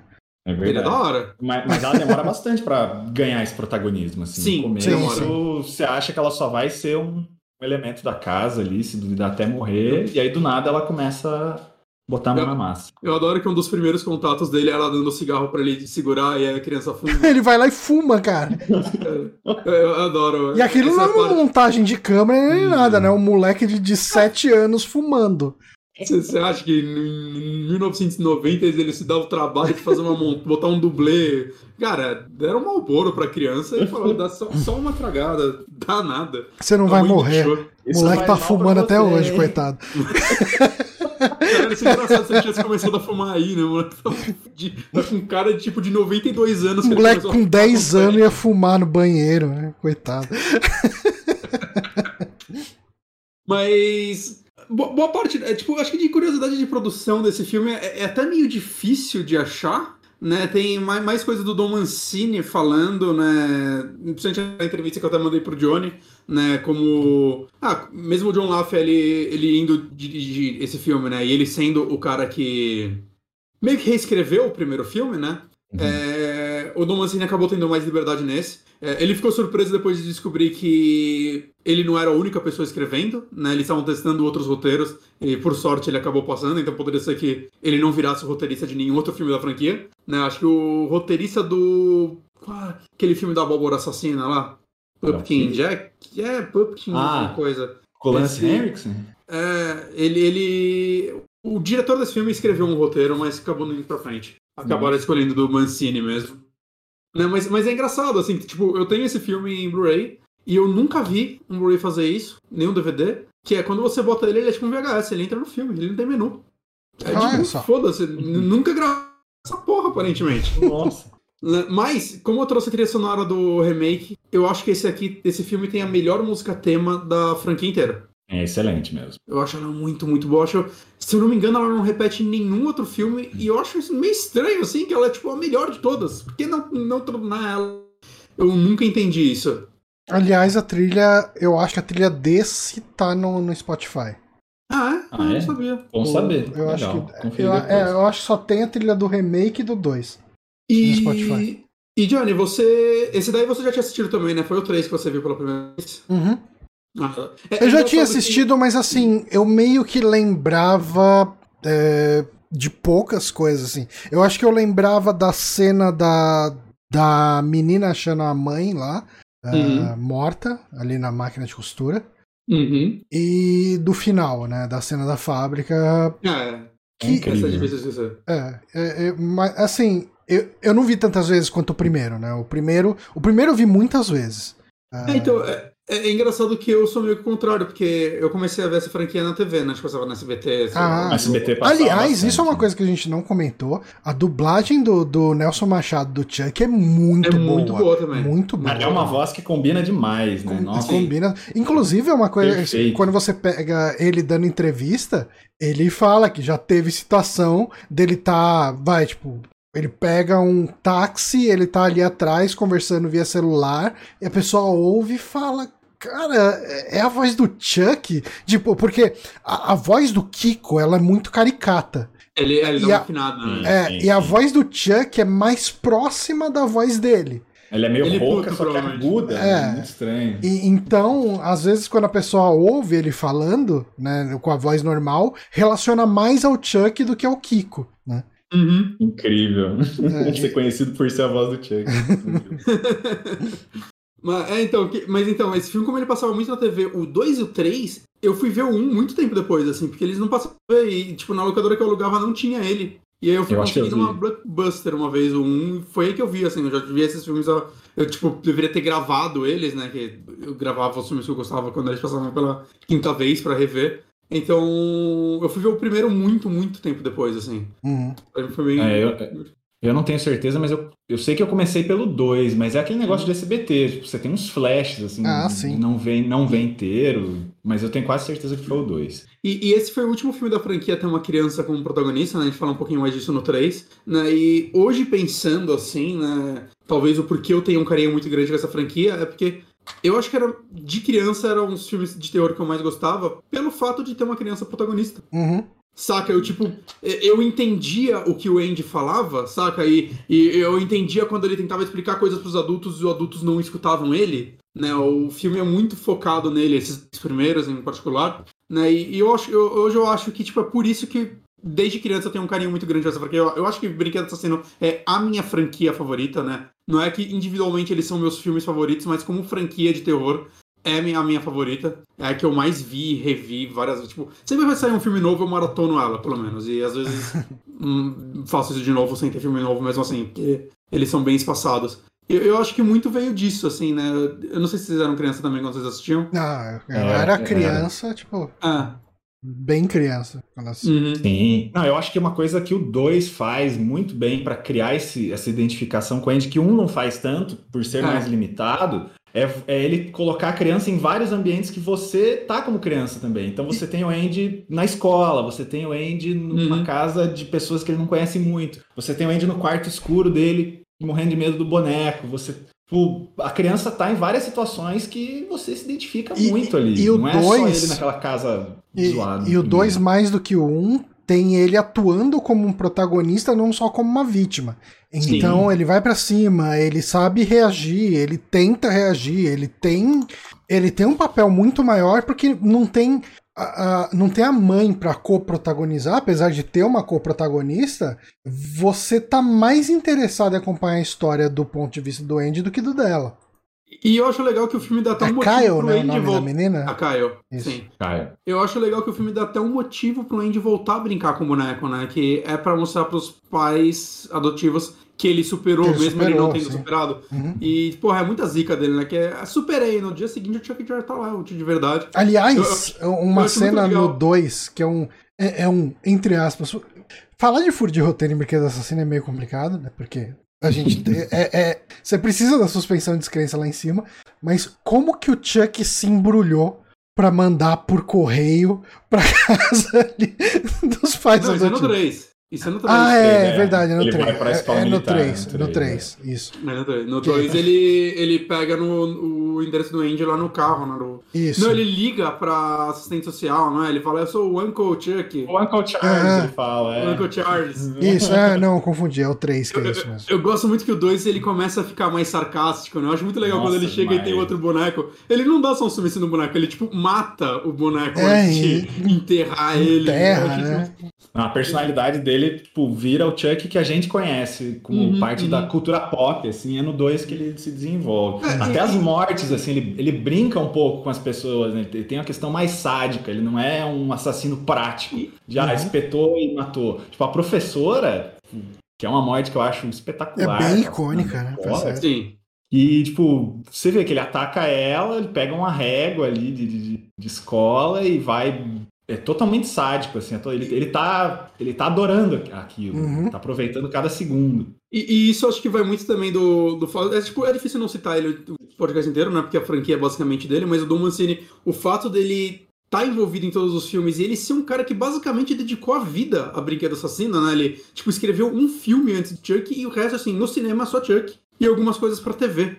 Então, eu sinto que, tipo, você pega muitos diretores, vai, se eles têm vontades de fazer coisas alternativas, eles criam outras franquias, eles fazem outros filmes, eles vão exercendo a criatividade deles em muitas coisas. E eu sinto que o Dom Mancini, o fato dele estar tá tão focado numa única franquia, ele tem que trazer.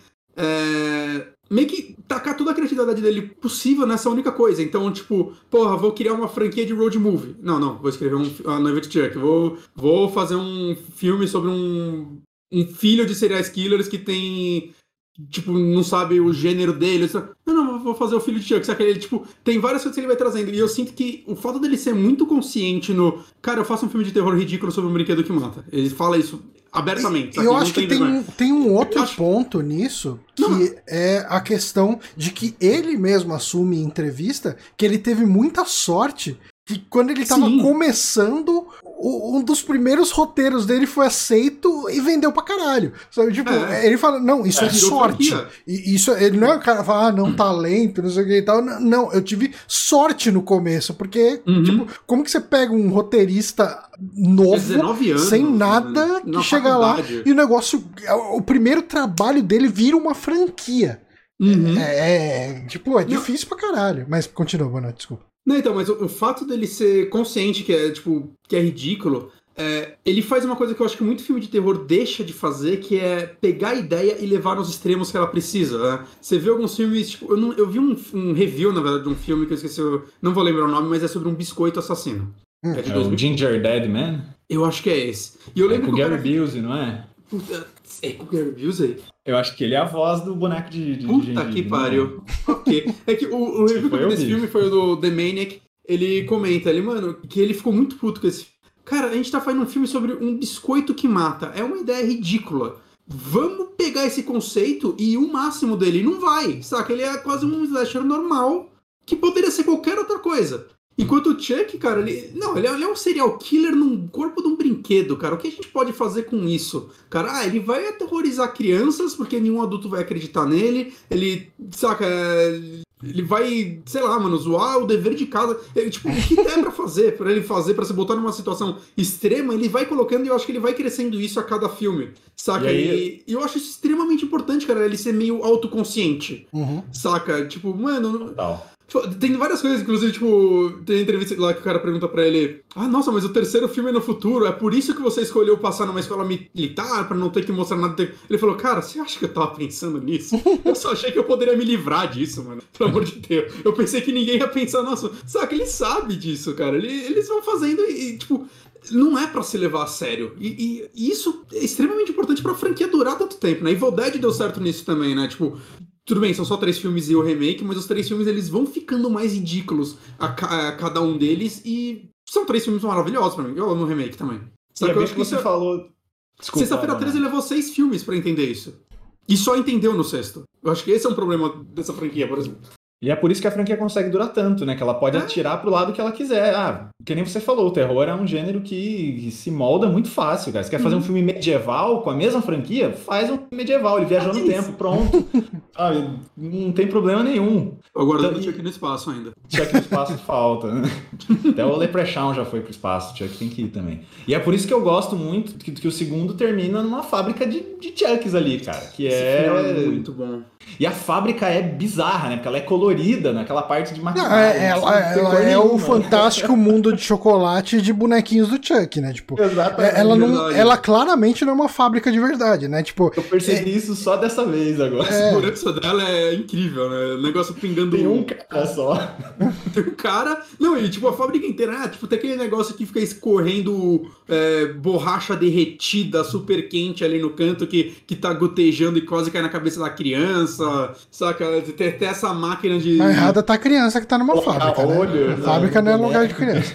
Mas não tem nada de segurança naquela porra, mano. Tipo, tem uma hora que eles querem ir pra saída, entre, a- entre eles e a saída tem uma máquina, eles decidem passar por dentro da máquina, porque eu acho que eles não acham como dar a volta. Eles, querem- eles fazem o caminho inverso, né? Eles querem- pare- como se eles estivessem saindo da fábrica, entrando mais nela, em em vez Uhum. de simplesmente ir pelo portão. Mas enfim, é uma cena maravilhosa.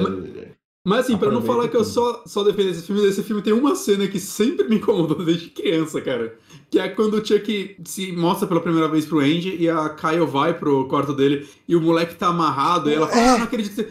É sério que ela acha que o moleque fez aquilo sozinho? Ela acha que o moleque se amarrou na e botou o cama. boneco em duas barriga né? depois. Co- Como ele se amarrou e depois botou o boneco ali, cara? Assim, eu não tô falando que ela deveria olhar e falar, puta, o boneco tá vivo. Mas, cara, Alguma Tá coisa certo. muito errada tá acontecendo Ele ali. fez aquilo, não podia ser a primeira hipótese dela, de jeito nenhum. Não podia ser. Né? Só que ela deveria pensar pelo menos que o, que o pai, que ela já não gosta, fez isso com o moleque. Caralho, não acredito que o, que o Phil te amarrou aí. Esse deveria ser o primeiro pensamento dela, não porra, Andy. Ah, você, você sempre com essas brincadeiras. Não, mas, cara, mas eu acho que Brinquedo Assassino é uma franquia que todos os filmes você tem que ter essa sus- suspensão de descrença. Ah, caralho, claro. É, e Você e- tá e um é ok, que cara. mata. Você você tá vendo um boneco que É. mata. Se, se você quiser realismo, o errado é você. Não tenho problema nenhum com isso. Não, cara. Tipo, e até- Me é, surpreende. é até o jeito certo de curtir. Uhum. Exatamente. E, e eu acho muito legal também como as coisas vão escalando ali no sentido. Ninguém acredita. Tipo, ele leva de novo o lance de achar que é a criança, né? Ou. Não diretamente, né? Quando o Phil morre, eles não acham que o Andy matou ele, né? Mas é porque o Phil foi descer e caiu. É. Né? Pelo menos é o que dá pra entender isso, que a criança não tá sendo presa, né? Mas é tipo um caralho, tipo um livro dessa criança que não dá mais, não. Tanto Não, mas que a, a raiva da mãe com o Andy não é porque o Andy matou. É porque o Andy dá tanto trabalho que o cara acabou morrendo. É, exato. É. Tipo, as coisas começaram a desandar ali no momento em que ele chegou, sendo culpa dele ou não. Uhum. Aí a culpa vai ser transferida pra criança de um Ah, jeito ou de sim, outro. sim. O cara acabou de morrer, ela tem que culpar alguém, né? Hum. Vamos culpar o mais fraco. Eu sou a favor. Mentira. É, Mas eu acho legal também quando ele tá indo, ele dá o toque na Caio. Assim, o Caio, ele ainda tá aí. Que aí na cena seguinte, a Caio, tipo. Na cena seguinte não, né? Tem todo o lance dela ali no carro até lá, né? Ela encontrando a mãe morta e tudo mais. Mas é muito legal, assim, que toca o alarme, aí o Andy desce, todo mundo, todas as crianças descendo lá da, do orfanato. E o Andy já vê ela segurando o, o Chuck, ele já faz uma carinha de, é, te pegou, né? Eu acho legal isso. A dinâmica do, do Andy com, com a Kyle, É muito eu boa. acho que é melhor É até do que dele com a mãe. Sabe? Tipo, acho. eu, eu acho que funciona muito bem. O, o segundo é um filme muito redondinho, cara. É, eu, eu, eu acho, eu diria que ele tem menos. Eu talvez ainda goste mais do primeiro, Uhum. eu- eles ficam revisando pra mim, mas eu diria que o segundo tem menos defeitos que o primeiro. Uhum, eu, eu também Né, concordo. Justo, justo, concordo. justo.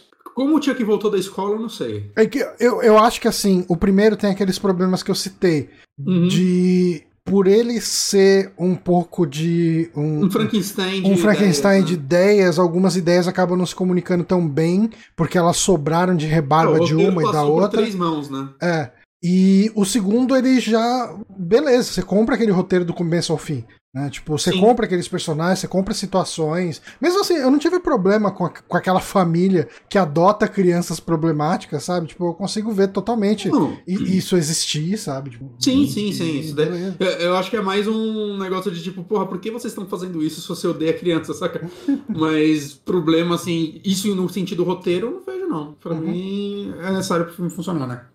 E Aumenta eu acho mais que. o do drama do Andy, né? Tipo, É. meu Deus do céu, eu não consigo achar um lugar de gente que me entende, sabe? Eu não consigo parar em paz aqui. E, e o lance da, da Caio, de vocês terem comentado, né? A relação dos eles dois serem tão legais, acho que é um dos motivos de eu estar empolgado com a série, assim. Saber que os Bastante. dois vão estar participando, né? Os dois atores, inclusive, né? Não é outro Uhum. ator é, interpretando O, deles. o ator que tipo. faz o Andy Isso é legal. aparece em algum desses outros desses últimos filmes? Sim, nos dois últimos. Ah, legal. Isso eu acho legal, porque assim, eles não são pessoas que tiveram uma carreira brilhante depois, nem nada. Ah, só que o, o, Alex, o, o Alex Vincent, na verdade, ele deixou de ser ator. e Ele é, tem uma empresa que faz. É tipo um estúdio que faz trilhas sonoras e efeitos sonoros é, de filmes e acho que grava bandas lá também. Então ele, ele foi pra parte tipo de engenharia sonora, assim, ele não é ator. Mas isso é ele- muito legal. Daí todo Uhum. mundo voltar agora. Uhum. Né, ele, ele no. Cult of Chuck é um pós-créditos e no. Quer dizer, no Curse of Chuck é um pós-créditos. E no Cult ele é um personagem mesmo. E Uhum. eu achei bem legal isso. É muito legal. Uhum. E, bom, vocês querem ir pro terceiro ou vocês querem falar mais alguma coisa do segundo? Eu, eu acho que dá pra ir pro Não, não. terceiro. Dá pra ir pro terceiro. É, bom, e o terceiro filme, eu acho, assim, eu acho que é quase consenso entre os fãs, é que divide muito entre ele e a galera que não gosta do, do filho. Eu acho o filho de Chuck maravilhoso. É ótimo. Mas, entre, a- eu acho que a maioria das pessoas, o terceiro filme é disparado o pior da franquia. Né, O Dom Mancini acha ele o pior E da sabe o que, que franquia. é engraçado? É, a minha relação com. Apesar de eu só ter assistido o. Agora, o- né? Agora, né? A primeira vez que eu vi. é, eu ouvia muito falar dele quando eu era criança, porque ah, os meus primos e vizinhos gostavam muito do tom mais engraçado do terceiro filme. Uhum. Ele era menos assustador do que o. Os dois Do que primeiros. os dois primeiros. Então, a- assim, o pessoal com. A, a criançada que assistia filme de terror da minha infância gostava muito dele por ele ser menos assustador e teve a, a violência. Porque Uhum. ele, ele tem a violência, ele tem cenas bem violentas. Né? Uhum. Só, e, e a criança, eh, eu acho que a criança ela não gosta de sentir medo, mas ela vê a cena de violenta, ela se sente, de violência, ela se sente Ela gosta adulta. do. Caralho. Olha, olha, o cara tá sangrando, o cara tá sendo esmagado no caminhão de lixo, sabe? Então, Esse é um filme que eu ouvia muito, uh, cara, tipo, eu tô falando aí de 91, 92, assim, tipo, pelo que eu lembro. Uhum. Uh, de é vizinho e primo meu, Falando, meu, tem um moleque, tem, tem um neguinho que ele é mó legal. Falava neguinho, né? Tipo, uhum. criançada usava o termo, criançada não, não pensava em, em depreciação uhum. nem nada do tipo. Não, tem um neguinho que ele é mó barato e o Chuck vira amigo dele, não sei o que. Eu falava, porra, esse filme deve ser legal. E eu nunca assisti, eu fui assistir essa semana, primeira vez. E, e ele é um filme bizarro, né? Porque ele parece, você falando né, que ele tem muito de comédia, e acho que é verdade. Ele parece um filme de transição. Uhum. Saca? Entre o que eram os dois primeiros e o que a Ferenc vai se tornar noiva. Né? Ele, ele parece que tá em cima do muro. O, acaba sendo um problema. Tipo, esse filme tem muito problema de produção, Nossa, né? Tipo, muito. Ele, ele saiu em menos de um ano depois do, do segundo, se não me engano. Acho que foi 10 meses depois do segundo. O, foi questão de meses, é. Chegaram, tipo, parece que o segundo tava testando bem com a audiência, ele tava indo numa pós-produção. E o estúdio já virou pelo Mancini e falou: já faz outro, já faz outro que vai, vai rolar. Saca? E ele falou que ele não sabia o que fazer. Ele falou, mano, eu tô completamente sem ideias. Saca? Ele, tá ele cansado queria... também, né? É. E, tipo, aí ele tirou do cu. É, foda-se. É, é, porque sete anos depois do primeiro, o Andy tá com 16 anos agora, uhum. tá numa escola militar e. Que, aliás, o ator que faz o Andy é o cara que fazia o Jimmy Olsen naquela série do, do Super-Homem. Nossa, oh, sério? Naquele Lois, Lois Clark. Clark. Lois Clark? Nossa! Esse moleque, acho que, que a coisa relevante que ele trouxe pra franquia vai ser pro futuro. Que ele fez o, aquele filme Serial Mom, né? Acho que aqui é Manha de Morte, Manha de Matar, alguma coisa assim, que é um filme do John Waters. E isso acabou sendo bom pra franquia no futuro, porque o Dom Mancini descobriu que o John Waters é fã do Chuck. Uhum. Que ele tem um boneco do Chuck no banheiro dele. Ok. E isso, isso vai ser relevante pro brinquedo assassino. É bom se você tiver com se tiver com prisão de ventre, já dá um cagaço ali, você já. é ruim você Isso vai ser relevante pro, pro filho de Chuck. Volta desse assunto daqui um ano, sei lá, quando ele for gravar. E, e esse filme ele tem o mesmo problema do primeiro, que o Dom Mancini tinha ideias para fazer. Daí ele chegou com essas ideias e aí o estúdio falou: hum, muito caro, que é... muito legal isso essa ideia que você deu, mas e se a gente não fizer? Porque dessa, a... dessa vez, a, a, só para deixar aqui, a, ideia que ele queria, que o começo do 3, aquela abertura, o Chuck, Sim. final do 2, ele tá completamente destruído, ele tá meio que misturado com um monte de, de boneco da fábrica. Aí rola meio que uma reciclagem do plástico, alguma coisa assim. O plástico escoa para algum lugar e tá os restos do Chuck ali. E esse material sangue seria dele, né? usado. Né? É, sangue dele. E esse material seria usado para fabricar vários Chucks. E todos esses Chucks estariam vivos. Todos esses Chucks seriam o, o, um brinquedo assassino. Não sei se como todo mundo, o Charles Lee Ray, ou enfim, Hum. Só que aí, cara, se você já tem um trabalho desgraçado para animar um boneco, imagina, imagina fazer, uma caralhada de animatrônica ali, cara. O cara falando, não, tá fora do orçamento, é isso, desista. Vai ser só um mesmo, senta aí e vamos fazer. mas, cara, é, é, assim, outra coisa, só, só fechando um pouco da produção, mas né, ele foi dirigido pelo Jack Bender, que é engraçado que tipo, o pior filme foi dirigido pelo único cara que deu certo. Né? Porque... Ele é um diretor muito gabaritado, né? Eu fiquei meio é, assustado quando eu fui de ver. televisão. Né? Ele dirigiu uma porrada de episódio de Lost, saca? Inclusive o último. Dirigiu Game of Thrones, Sobre a Redoma. Ele, ele, ele é um aqueles diretores de TV meio que. Vai participando dele. Se você olhar o IMDB dele, é monstruoso, assim. Quantas coisas ele faz. O cara dirigiu Sopranos, saca? Então é engraçado. Ele foi o que mais deu certo. Embora eu não, não diria que o problema desse filme tá em direção, eu diria que tá mais em roteiro. Uhum. Né? E, e algumas coisas de, de, de escolha de atores também, né? Isso daí é outra coisa que eu vi o Damasceno falando, que eu sempre pensei isso, né? Que o personagem do. Qual é o nome da, da, da criança? Tyler. Do, do Tyler. Tyler. Ele é muito velho já para fazer a criança que é um brinquedo.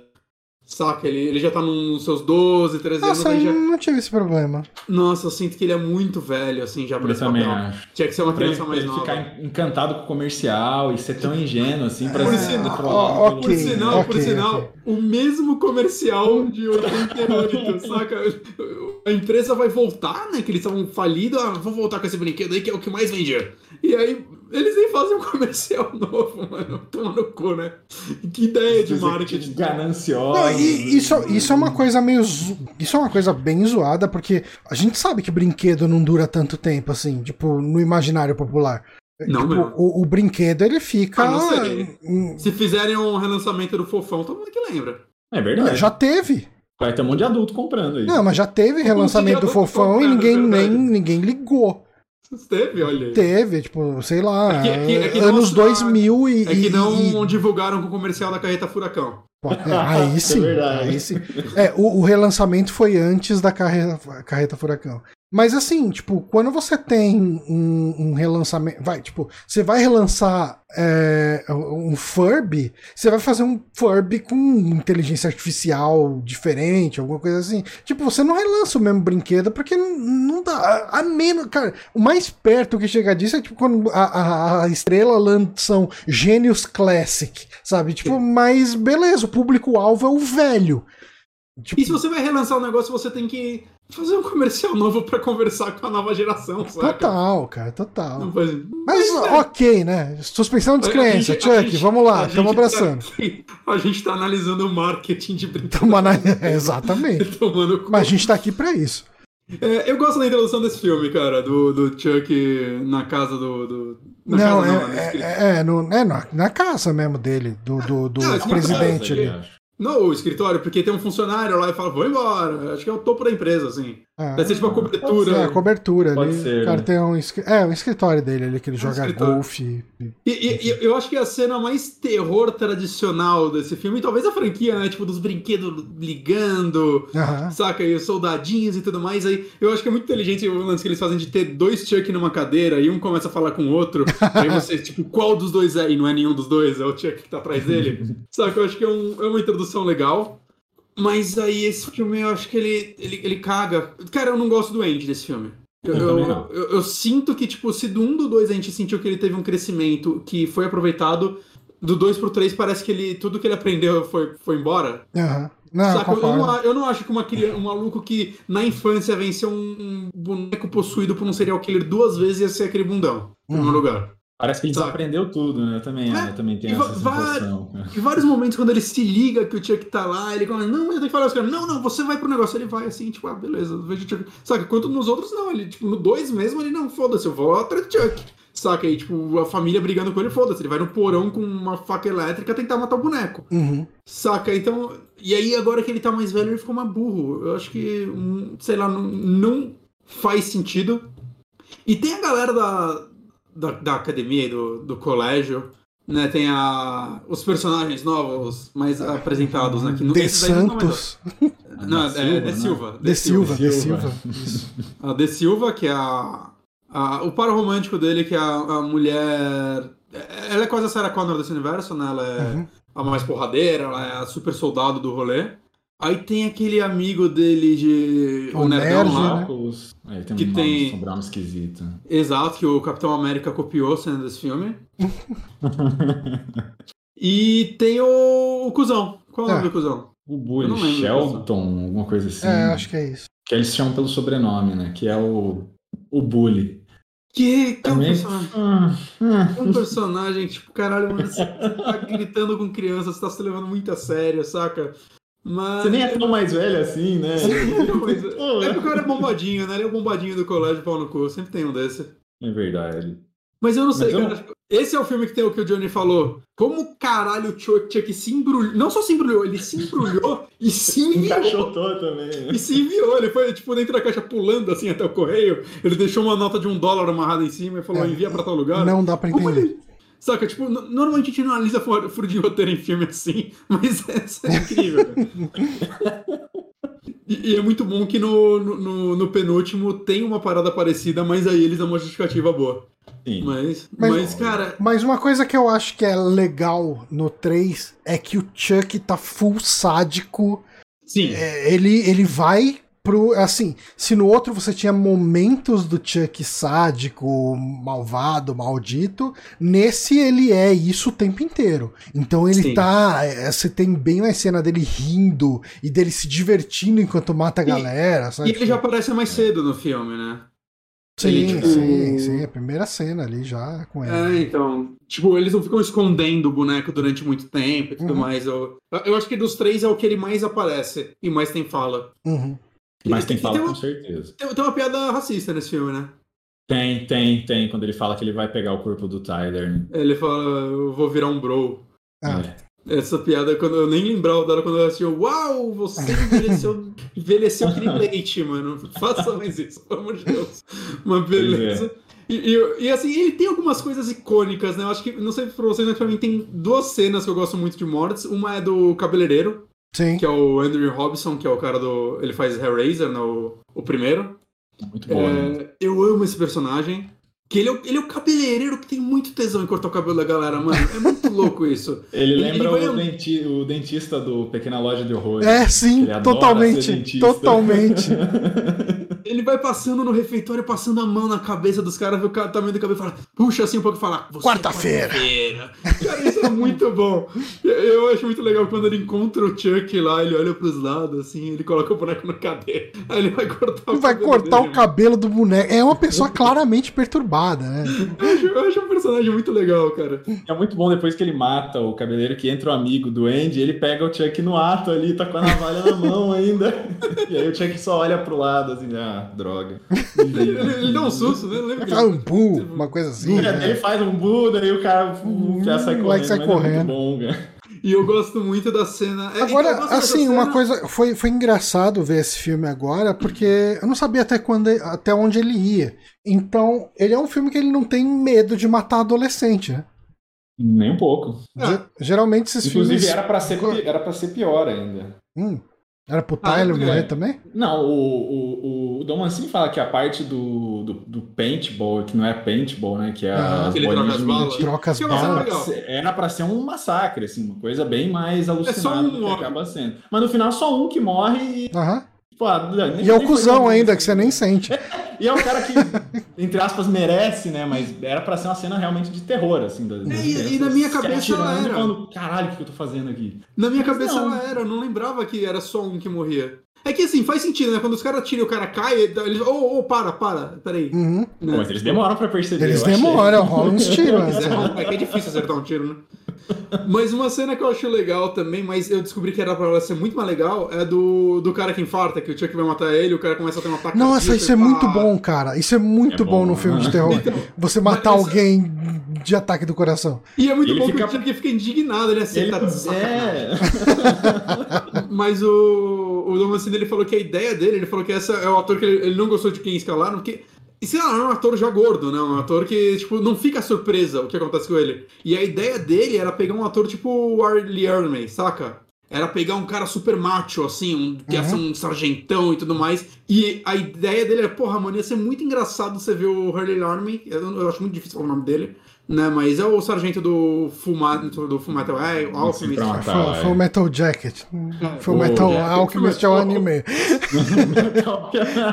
o, o xerife do Massacre da Serra Elétrica Remake. Isso. Cara, ia ser muito engraçado maluco no naipe dele, assim, se borrando de medo e infartando. E, e isso é uma coisa que tá no texto ainda, mesmo não sendo ator, né? Porque ele fala, ah, o cara tá aí um dia fazendo exercício pra caramba e no outro morre de ataque do coração. Tipo, Sim, sim, Aham, aham, ah, não porra, cara, não tem cara de alguém que faz exercício todo dia. entendo. Mas Mas, falaram da, que a direção é boa. Tem uma coisa só que me irrita muito e repete muitas vezes.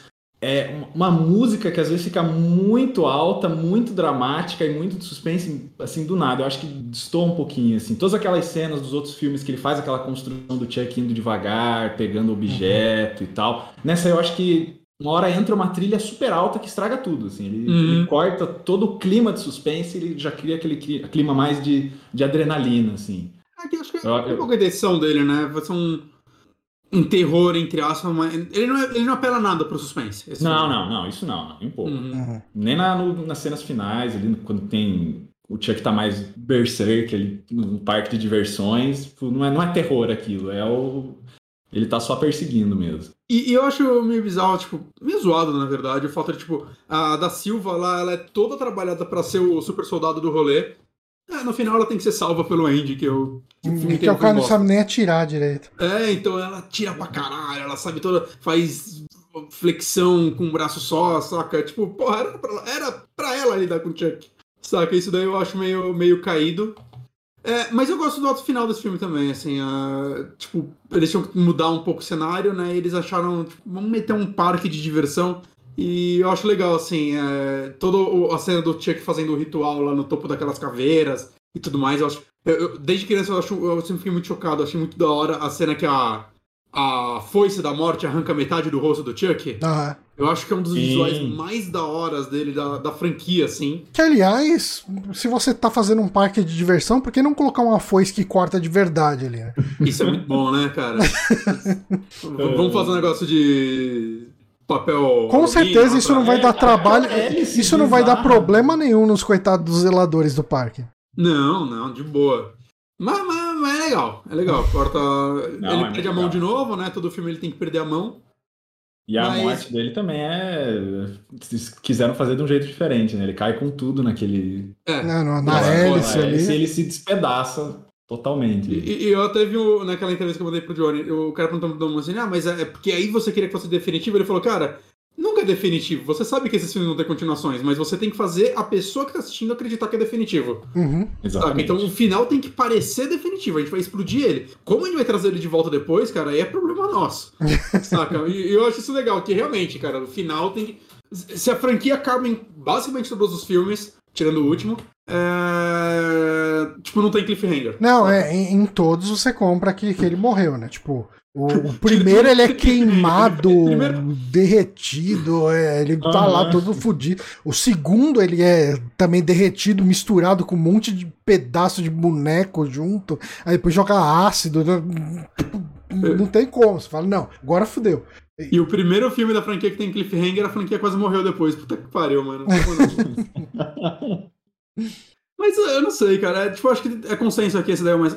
Vocês conseguiriam fazer um ranking só desses três filmes? Talvez a gente pode ser. Eu consigo fazer o ranking. outros. Eu consigo fazer o ranking e ainda coloco o remake na frente do 3. Nossa. Olha só, É, ousado. hein? Toma essa, Bonatti. Como que? Aqui. vamos, vocês vão fazendo o ranking aí nós Não, cara, ó, acrescentando os outros, vendo onde eles O se meu encaixam. ranking é. Vai, tipo, desses que a gente falou hoje, em último lugar eu deixo o 3, em penúltimo eu deixo o remake, aí o primeiro e em primeiro lugar o segundo. Ó, em último lugar, eu deixo a opinião do Johnny. Muito bosta. É, mas em último, pra mim, ficou o remake, com certeza. Penúltimo, 3. Cara, o primeiro e o segundo, pra mim, é muito difícil. Eles ficam invertendo o tempo todo. Uhum. Mas eu acho que eu, que eu meio que deixaria em ordem, assim, tipo, 1, 2, 3, 4, 1, 2, 3, remake. Eu acho Ok. que eu ainda gosto mais do primeiro. É, é, eu, eu, eu consigo me ver preferindo o primeiro em outro momento da minha vida, a qualquer momento, Uhum. tipo, trocando entre ele e o segundo, mas ah, tendo os dois bem frescos na minha cabeça, eu consigo ver as ideias do primeiro entrando mais em conflitos com elas mesmas e o segundo sendo um filme mais coeso dentro do que ele tá propondo. Uhum. Mas só por isso. É, o E meu você, é o, o remake último, bem último, muito longe. O 3, eu acho, eu, nossa, eu, assim, ele também tem uma hora e meia, assim como os outros dois, mas eu achei que ele demorou muito pra acabar. também achei, já tava achando meio cansativo nessa, nessa última revisitada. É, e quase empatados também o 1 e o 2, mas também nessa revisitada, pra mim, o 2 ele ficou um pouquinho acima, ele pega todas as ideias do 1 e ele expande. Uhum. É, é, uma, é a sequência perfeita, assim, de você expandir o universo, manter o que deu certo e dar uma alucinada em outros pontos. Uhum. Então, mas, mas assim, pra mim, o 3, assim, apesar de eu achar o pior da franquia, é, eu fui começando a gostar dele mais no decorrer dos anos, saca? É, é, tipo, ele tem, nossa, milhares de defeitos. Ele é o filme, ele é quase ignorado nas continuações, né? Ele, tipo, beleza, na verdade, o visual do Chuck do, da noiva pra frente só é possível por causa do terceiro, né? Da forma como ele foi morto e a forma como eles trouxeram ele de volta nesses filmes. Mas tirando isso, assim, eles. Saca, o Andy não, lem- não, não cita o, o tempo que ele ficou na escola militar. Uhum. Saca? Na- nada disso é, é relevante. A da Silva ainda não foi citada também nos filmes novos. Talvez seja, né? Porque. Tá, tá, o Brinquedo Assassino tá fazendo que nem a Cobra Kai, né? Cada temporada. Cobra Kai, né? Exatamente. De volta. Mas assim, eu, eu gostei do 3, tá? Eu me diverti assistindo. Ah, então, esse é o meu Não, não é ponto. ruim não, não é ruim não. E- Ele é divertido ainda. Ele, ele ainda é melhor do que muitos outros slashers é, de franquias, por aí, Uhum. na minha opinião.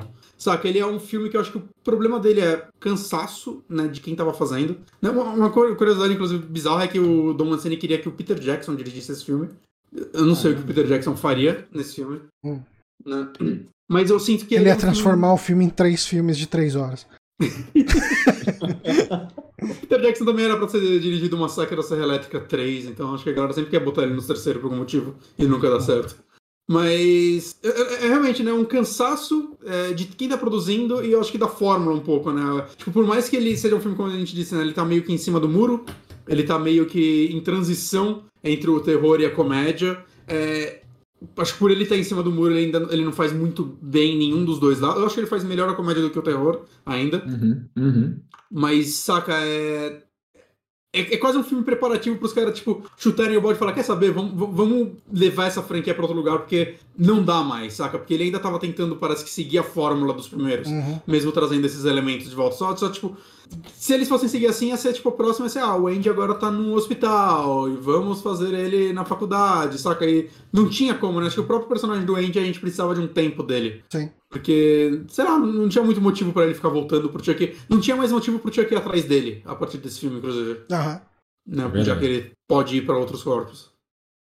Mas, eu acho que é isso. Vocês querem dar um parecer final sobre esse filme? Eu acho que não, a gente já falou de todos, e inclu- inclusive fez esse encerramento com o ranking de todos. Acho que, que fechamos bem aí o assunto da trilogia mais o remake. Eu, eu tenho uma pergunta, na verdade, pro Johnny, que você que não assistia esses filmes há muito tempo, e agora você reviu. É, qual tava sendo a sua expectativa antes e depois de assistir eles? Tipo, você tava esperando. Você tava com alguma expectativa de gostar Não, realmente é, desse ó, filme? cara, assim, não, eu tava com. com- eu, eu gostava muito de assistir tanto Uhum. o 1 quanto o 2 quando eu era criança. Então eu imaginava que alguma diversão eu ia ter assistindo. Mas eu, eu acho que o que mais marcou pra mim é, de tudo foi a surpresa com a, a- a- o design de produção do primeiro. Eu Uhum. não esperava uma produção tão bem feita e cara pro primeiro filme. Sabe? Tipo, Uhum. ele, é, ele é um filme de terror surpreendente nesse ponto. É o mais barato dos três, inclusive. É, mas assim, Não. é um começo de franquia, então. Não, não, mas é, é um elogio, saca? É, aham. Existe Não, o boneco é incrível, ponto. É, Não, não, eu, eu consigo inclusive ver os outros dois sendo mais caros. Mas ele é, é, assim. Eu não. Porque quando você tem uma franquia assim, você acaba conseguindo ter mais dinheiro se a franquia ainda não começou a decair. E não foi o caso Uhum. nesse. Então você consegue convencer o estúdio a dar mais dinheiro. Uhum. É, agora, é, nesse aqui, tipo, eles não tinham nada, era um roteiro do roteirista amador ali, tipo, quer dizer, novo. Então, Uhum. o, o fato de eles terem conseguido é, esse design de produção nesse filme é surpreendente. Não, então, mas eu, eu falo isso de uma forma positiva também, né? Porque é o lance que uma vez eu vi o Tarantino falando, né? Sobre a produção do Pulp Fiction. Que a ideia dele é, tipo, o Pulp Fiction teve um orçamento de 8 milhões de dólares. Ele falou, a gente tem que fazer esse filme de 8 milhões de dólares parecer um filme de 40 milhões de dólares. Uhum. Saca? É... E eu acho, cara, eu acho que é surpreendente quando você olha que Pulp Fiction custou 8 milhões de dólares, saca? Não, totalmente. De, em nada da Ainda produção mais com aquele elenco. Exato. É. Elenco, produção, cenários, efeitos, tudo nesse filme é perfeito. E eu acho que isso vale pro Brinquedo Assassino no sentido, tipo, ele também é um filme, de, na verdade, de 9 milhões de dólares, mais caro que o Fiction. Botando em paralelo ao Mas assim, ele é um filme de 9 milhões de dólares feito em 88, que não parece que ele é um filme de 9, 9 milhões de dólares. Uhum. Né? Ele é bem feito demais pra parecer. Isso é algo positivo, saca? É, Foi uma produção bem feita. Eles acertaram no que eles estavam fazendo. Isso é bem raro, assim. É... Sei lá, tem Sexta-feira 13 que custou mais que isso. E, tipo, porra, onde eles gastaram essa grana? Não sei, porque só tá no acampamento. Com um bando de ator amador. Eles tiveram que gastar o dinheiro enchendo o lago de água, né? Tipo, isso. Essa é a surpresa, né? Todos os filmes são gravados no deserto. É sete, né? Mas é isso então, gente. É isso então. Acho que é isso. Vejam a série, vai estrear esse ano. Nossa, eu tô ansioso pra caralho. Eu, eu acho que eu vou até correr pra ver os dois que eu não vi, né? Bem que ainda quer. Dá eu tempo, eu dá quero, tempo. eu quero rever o filho e a noiva de Chuck Não, também. a gente vai fazer podcast de todos, né? Então. Ah, sim, não mas é que, é, é que eu quero pra- ver os dois antes de estrear a série. Ah, ok, você vai querer ver a série. vai- Eu vou- eu vou acho querer que a série vai série. mais pro final do ano. É, Ah, dá tempo. dá, dá. Dá tempo, sim. Inclusive, eu acho que eu quero assistir o Noiva de Chuck e o Filho de Chuck antes da gente estar se preparando pra gravar o podcast. Tipo, pra depois eu assisto de novo, prestando atenção e fazendo anotação pra pra fazer o Uhum. podcast. Então, assim, eu assisto antes curtindo e depois assisto pra trabalho. ok. Ah, faz sentido. Johnny, Hum. qual é o nosso próximo rolê mês que vem? É Madrugada dos Mortos, é isso? Despertar dos Mortos. Despertar dos Mortos. E- não, peraí, qual é o remake? Qual é o. Ai, fodeu. Dawn of the Dead. Madru- Madrugada é o remake. Madrugada é o remake, então Despertar dos Mortos. E o Madrugada, na verdade, nenhum dos dois tá errado, porque é os dois filmes que a gente vai falar, certo? Isso aí que tá falando. Eu concordo. É, tá, vamos focar mais no original, né? Porque a gente quer ser feliz um pouco na vida. Uhum. Mas a gente, né, vamos trazer o Zack Snyder também, porque assim como o Brinquedo Assassino Remake, se a gente não falar agora, a gente nunca vai falar dele. Ok. E ele não é um remake muito criticado, né? Não, ele é um bom remake. É, então. Só o Runner não gosta. Mas é isso, então. Eu queria agradecer muito ao Newton por ter gravado aqui com a gente. Foi, foi muito Ui. legal ter você Já, já convido por antecedência para as continuações desse programa, Newton. Estarei preparadíssimo, eu que agradeço o convite. Adoro a franquia. É. Nossa. Eu acho que quando eu assisti ela, assim, de um jeito sério, eu já tava meio cansado de slasher, de gente normal, mascarada, matando e ver um boneco batendo, perseguindo criança e matando adulto. Tipo, é E rindo. mara- e rindo de tudo isso é maravilhoso. E Aliás- falar disso é melhor ainda. Eu assisti ele. Assim, eu, eu não costumo ficar caçando legenda pra assistir de filme que eu baixo, né? Ah, mas eu. Geralmente eu pego um filme que já tem a legenda em inglês. E a legenda em inglês é aquela legenda feita pra, pra surdo, né? De- via de regra. Então Hum. você vai ter lá, ah, música aumenta, essas coisas e tal. E- ali na legenda. E uma coisa que eu sempre dava risada era quando o Chuck começava a rir, a legenda aparecia Laughs maniacally. Tipo, em todos os filmes tem alguma coisa assim, cara. Inteiro. Inclusive, Ri que eu- nem um maníaco. Ah, Inclusive agora eu tô triste comigo mesmo, porque eu reparei que eu não desperdei muito. Não despejei muito do meu amor pelo. pelo Brad Dourif nesse programa. Hum, Mas isso vai ficar pra continuação, porque é quando ele começa a ter participações maiores. ok. É, não, porque o, o Noiva e o Filho de Chuck são filmes de personagem, né? É. Uhum. Mas é isso então, queria agradecer ao pessoal que acompanhou essa live também. O Rafael Romagnoli tá aí desde o começo e tá falando aqui, muito bom o programa, curti bastante, pessoal. Novamente agradecer o Rodrigo Gack e o Diógenes L. César, que nos presentearam com suas inscrições do Prime durante essa live. Muito obrigado. Tô aqui, a gente tá aqui com uma metazinha aí, quem tá assistindo a versão em vídeo. Uma metazinha muito humilde aqui, porque a gente sabe da nossa limitação. Uma meta de 10 inscritos aí nos próximos 19 dias. E vocês ajudaram a gente a chegar mais perto. Estamos em 5 de 10, falta metade só. Uhum. Então, obrigado pessoal. Ah, semana que vem, a gente tá muito em dúvida do que, que vai ser o programa. Porque a gente teve uma ideia de fazer um programa, talvez comentando as coisas que chamaram nossa atenção na E3. Mas, ah, nesse primeiro dia que a gente teve o evento lá do Geoff Keighley, do, do, do Summer Game Fest ali, Hum. é, o tanto que a gente teria pra falar desse evento, acho que caberia em 5 minutos. Então, Se o- Se o se- nível da próxima apresentação mantiver assim, vai ser um programa. é, semana que vem a gente vai fazer um programa de indicação normal mesmo e beleza. E aí três vai ser o que vocês acompanharem nas lives, porque não sei, tá difícil, tá difícil. Tá difícil. Vamos ver, né? Vamos ver. Vai, Vamos ver. vai, vai ter Nintendo ainda, Johnny. Nintendo. Tem, nem tem 40 ela minutos de coração. Nintendo. 40 minutos de personagem de Tomara Smash, que seja 20 minutos de personagem de Smash. E outros 20 minutos mostrando o remaster de Skyward Sword, sabe? Per- Remaster. 15 minutos de, de Skyward Sword e 5 minutos de indies que, a gente, que vão passar rapidinho no nível que a gente não teria o que falar deles. E, e aí o último minuto aparece o Numa falando Please Understand. Não tenho nada pra mostrar ainda, mas um dia eu volto. Justo. Enfim, vamos ver aí. Talvez quinta que vem seja. A gente tá decidindo ainda. Vai depender Uhum. do que a E3 nos mostrar, mas quinta que vem. Ou E podcast de indicação. Ou. É, comenta aí. Vocês falarem, Vocês pô, falarem, a gente queria tanto E3. ver vocês falando de Elden Ring. Aí de repente a gente fala aí. Eu também. Metal Slug e Tactics. Metal Slug eu- Tactics. Eu acho que foi o que eu Nossa, mais gostei Eu de hoje. gostei bastante, de verdade. Foi, foi o mais surpreendente de longe. Pois é. Co- com- começou com ele, eu falei, caralho, esse evento vai ser bom. Já, já abriu com um negócio assim, uma surpresa. Meu Deus, foi ladeira abaixo. já, já começaram com o melhor do show, assim. Não, teve Jeff Goldblum também. Ah, foi minha vergonha dele. Jeff Goldblum sendo Jeff Goldblum. Exatamente. Foi quase um Hello Yellow Fits. Kids, Fits. É, Hello, Yellow. Nossa, agora Fits. eu fui junto com você agora. Ninguém nunca vai conseguir repetir essa frase. Newton, sua vez. Fellow Kids. Fellow Kids. Fellow Kids. Mas, enfim, obrigado a todo mundo que acompanhou. Obrigado, Newton, novamente. A gente Muito fica obrigado. por aqui e até semana que vem.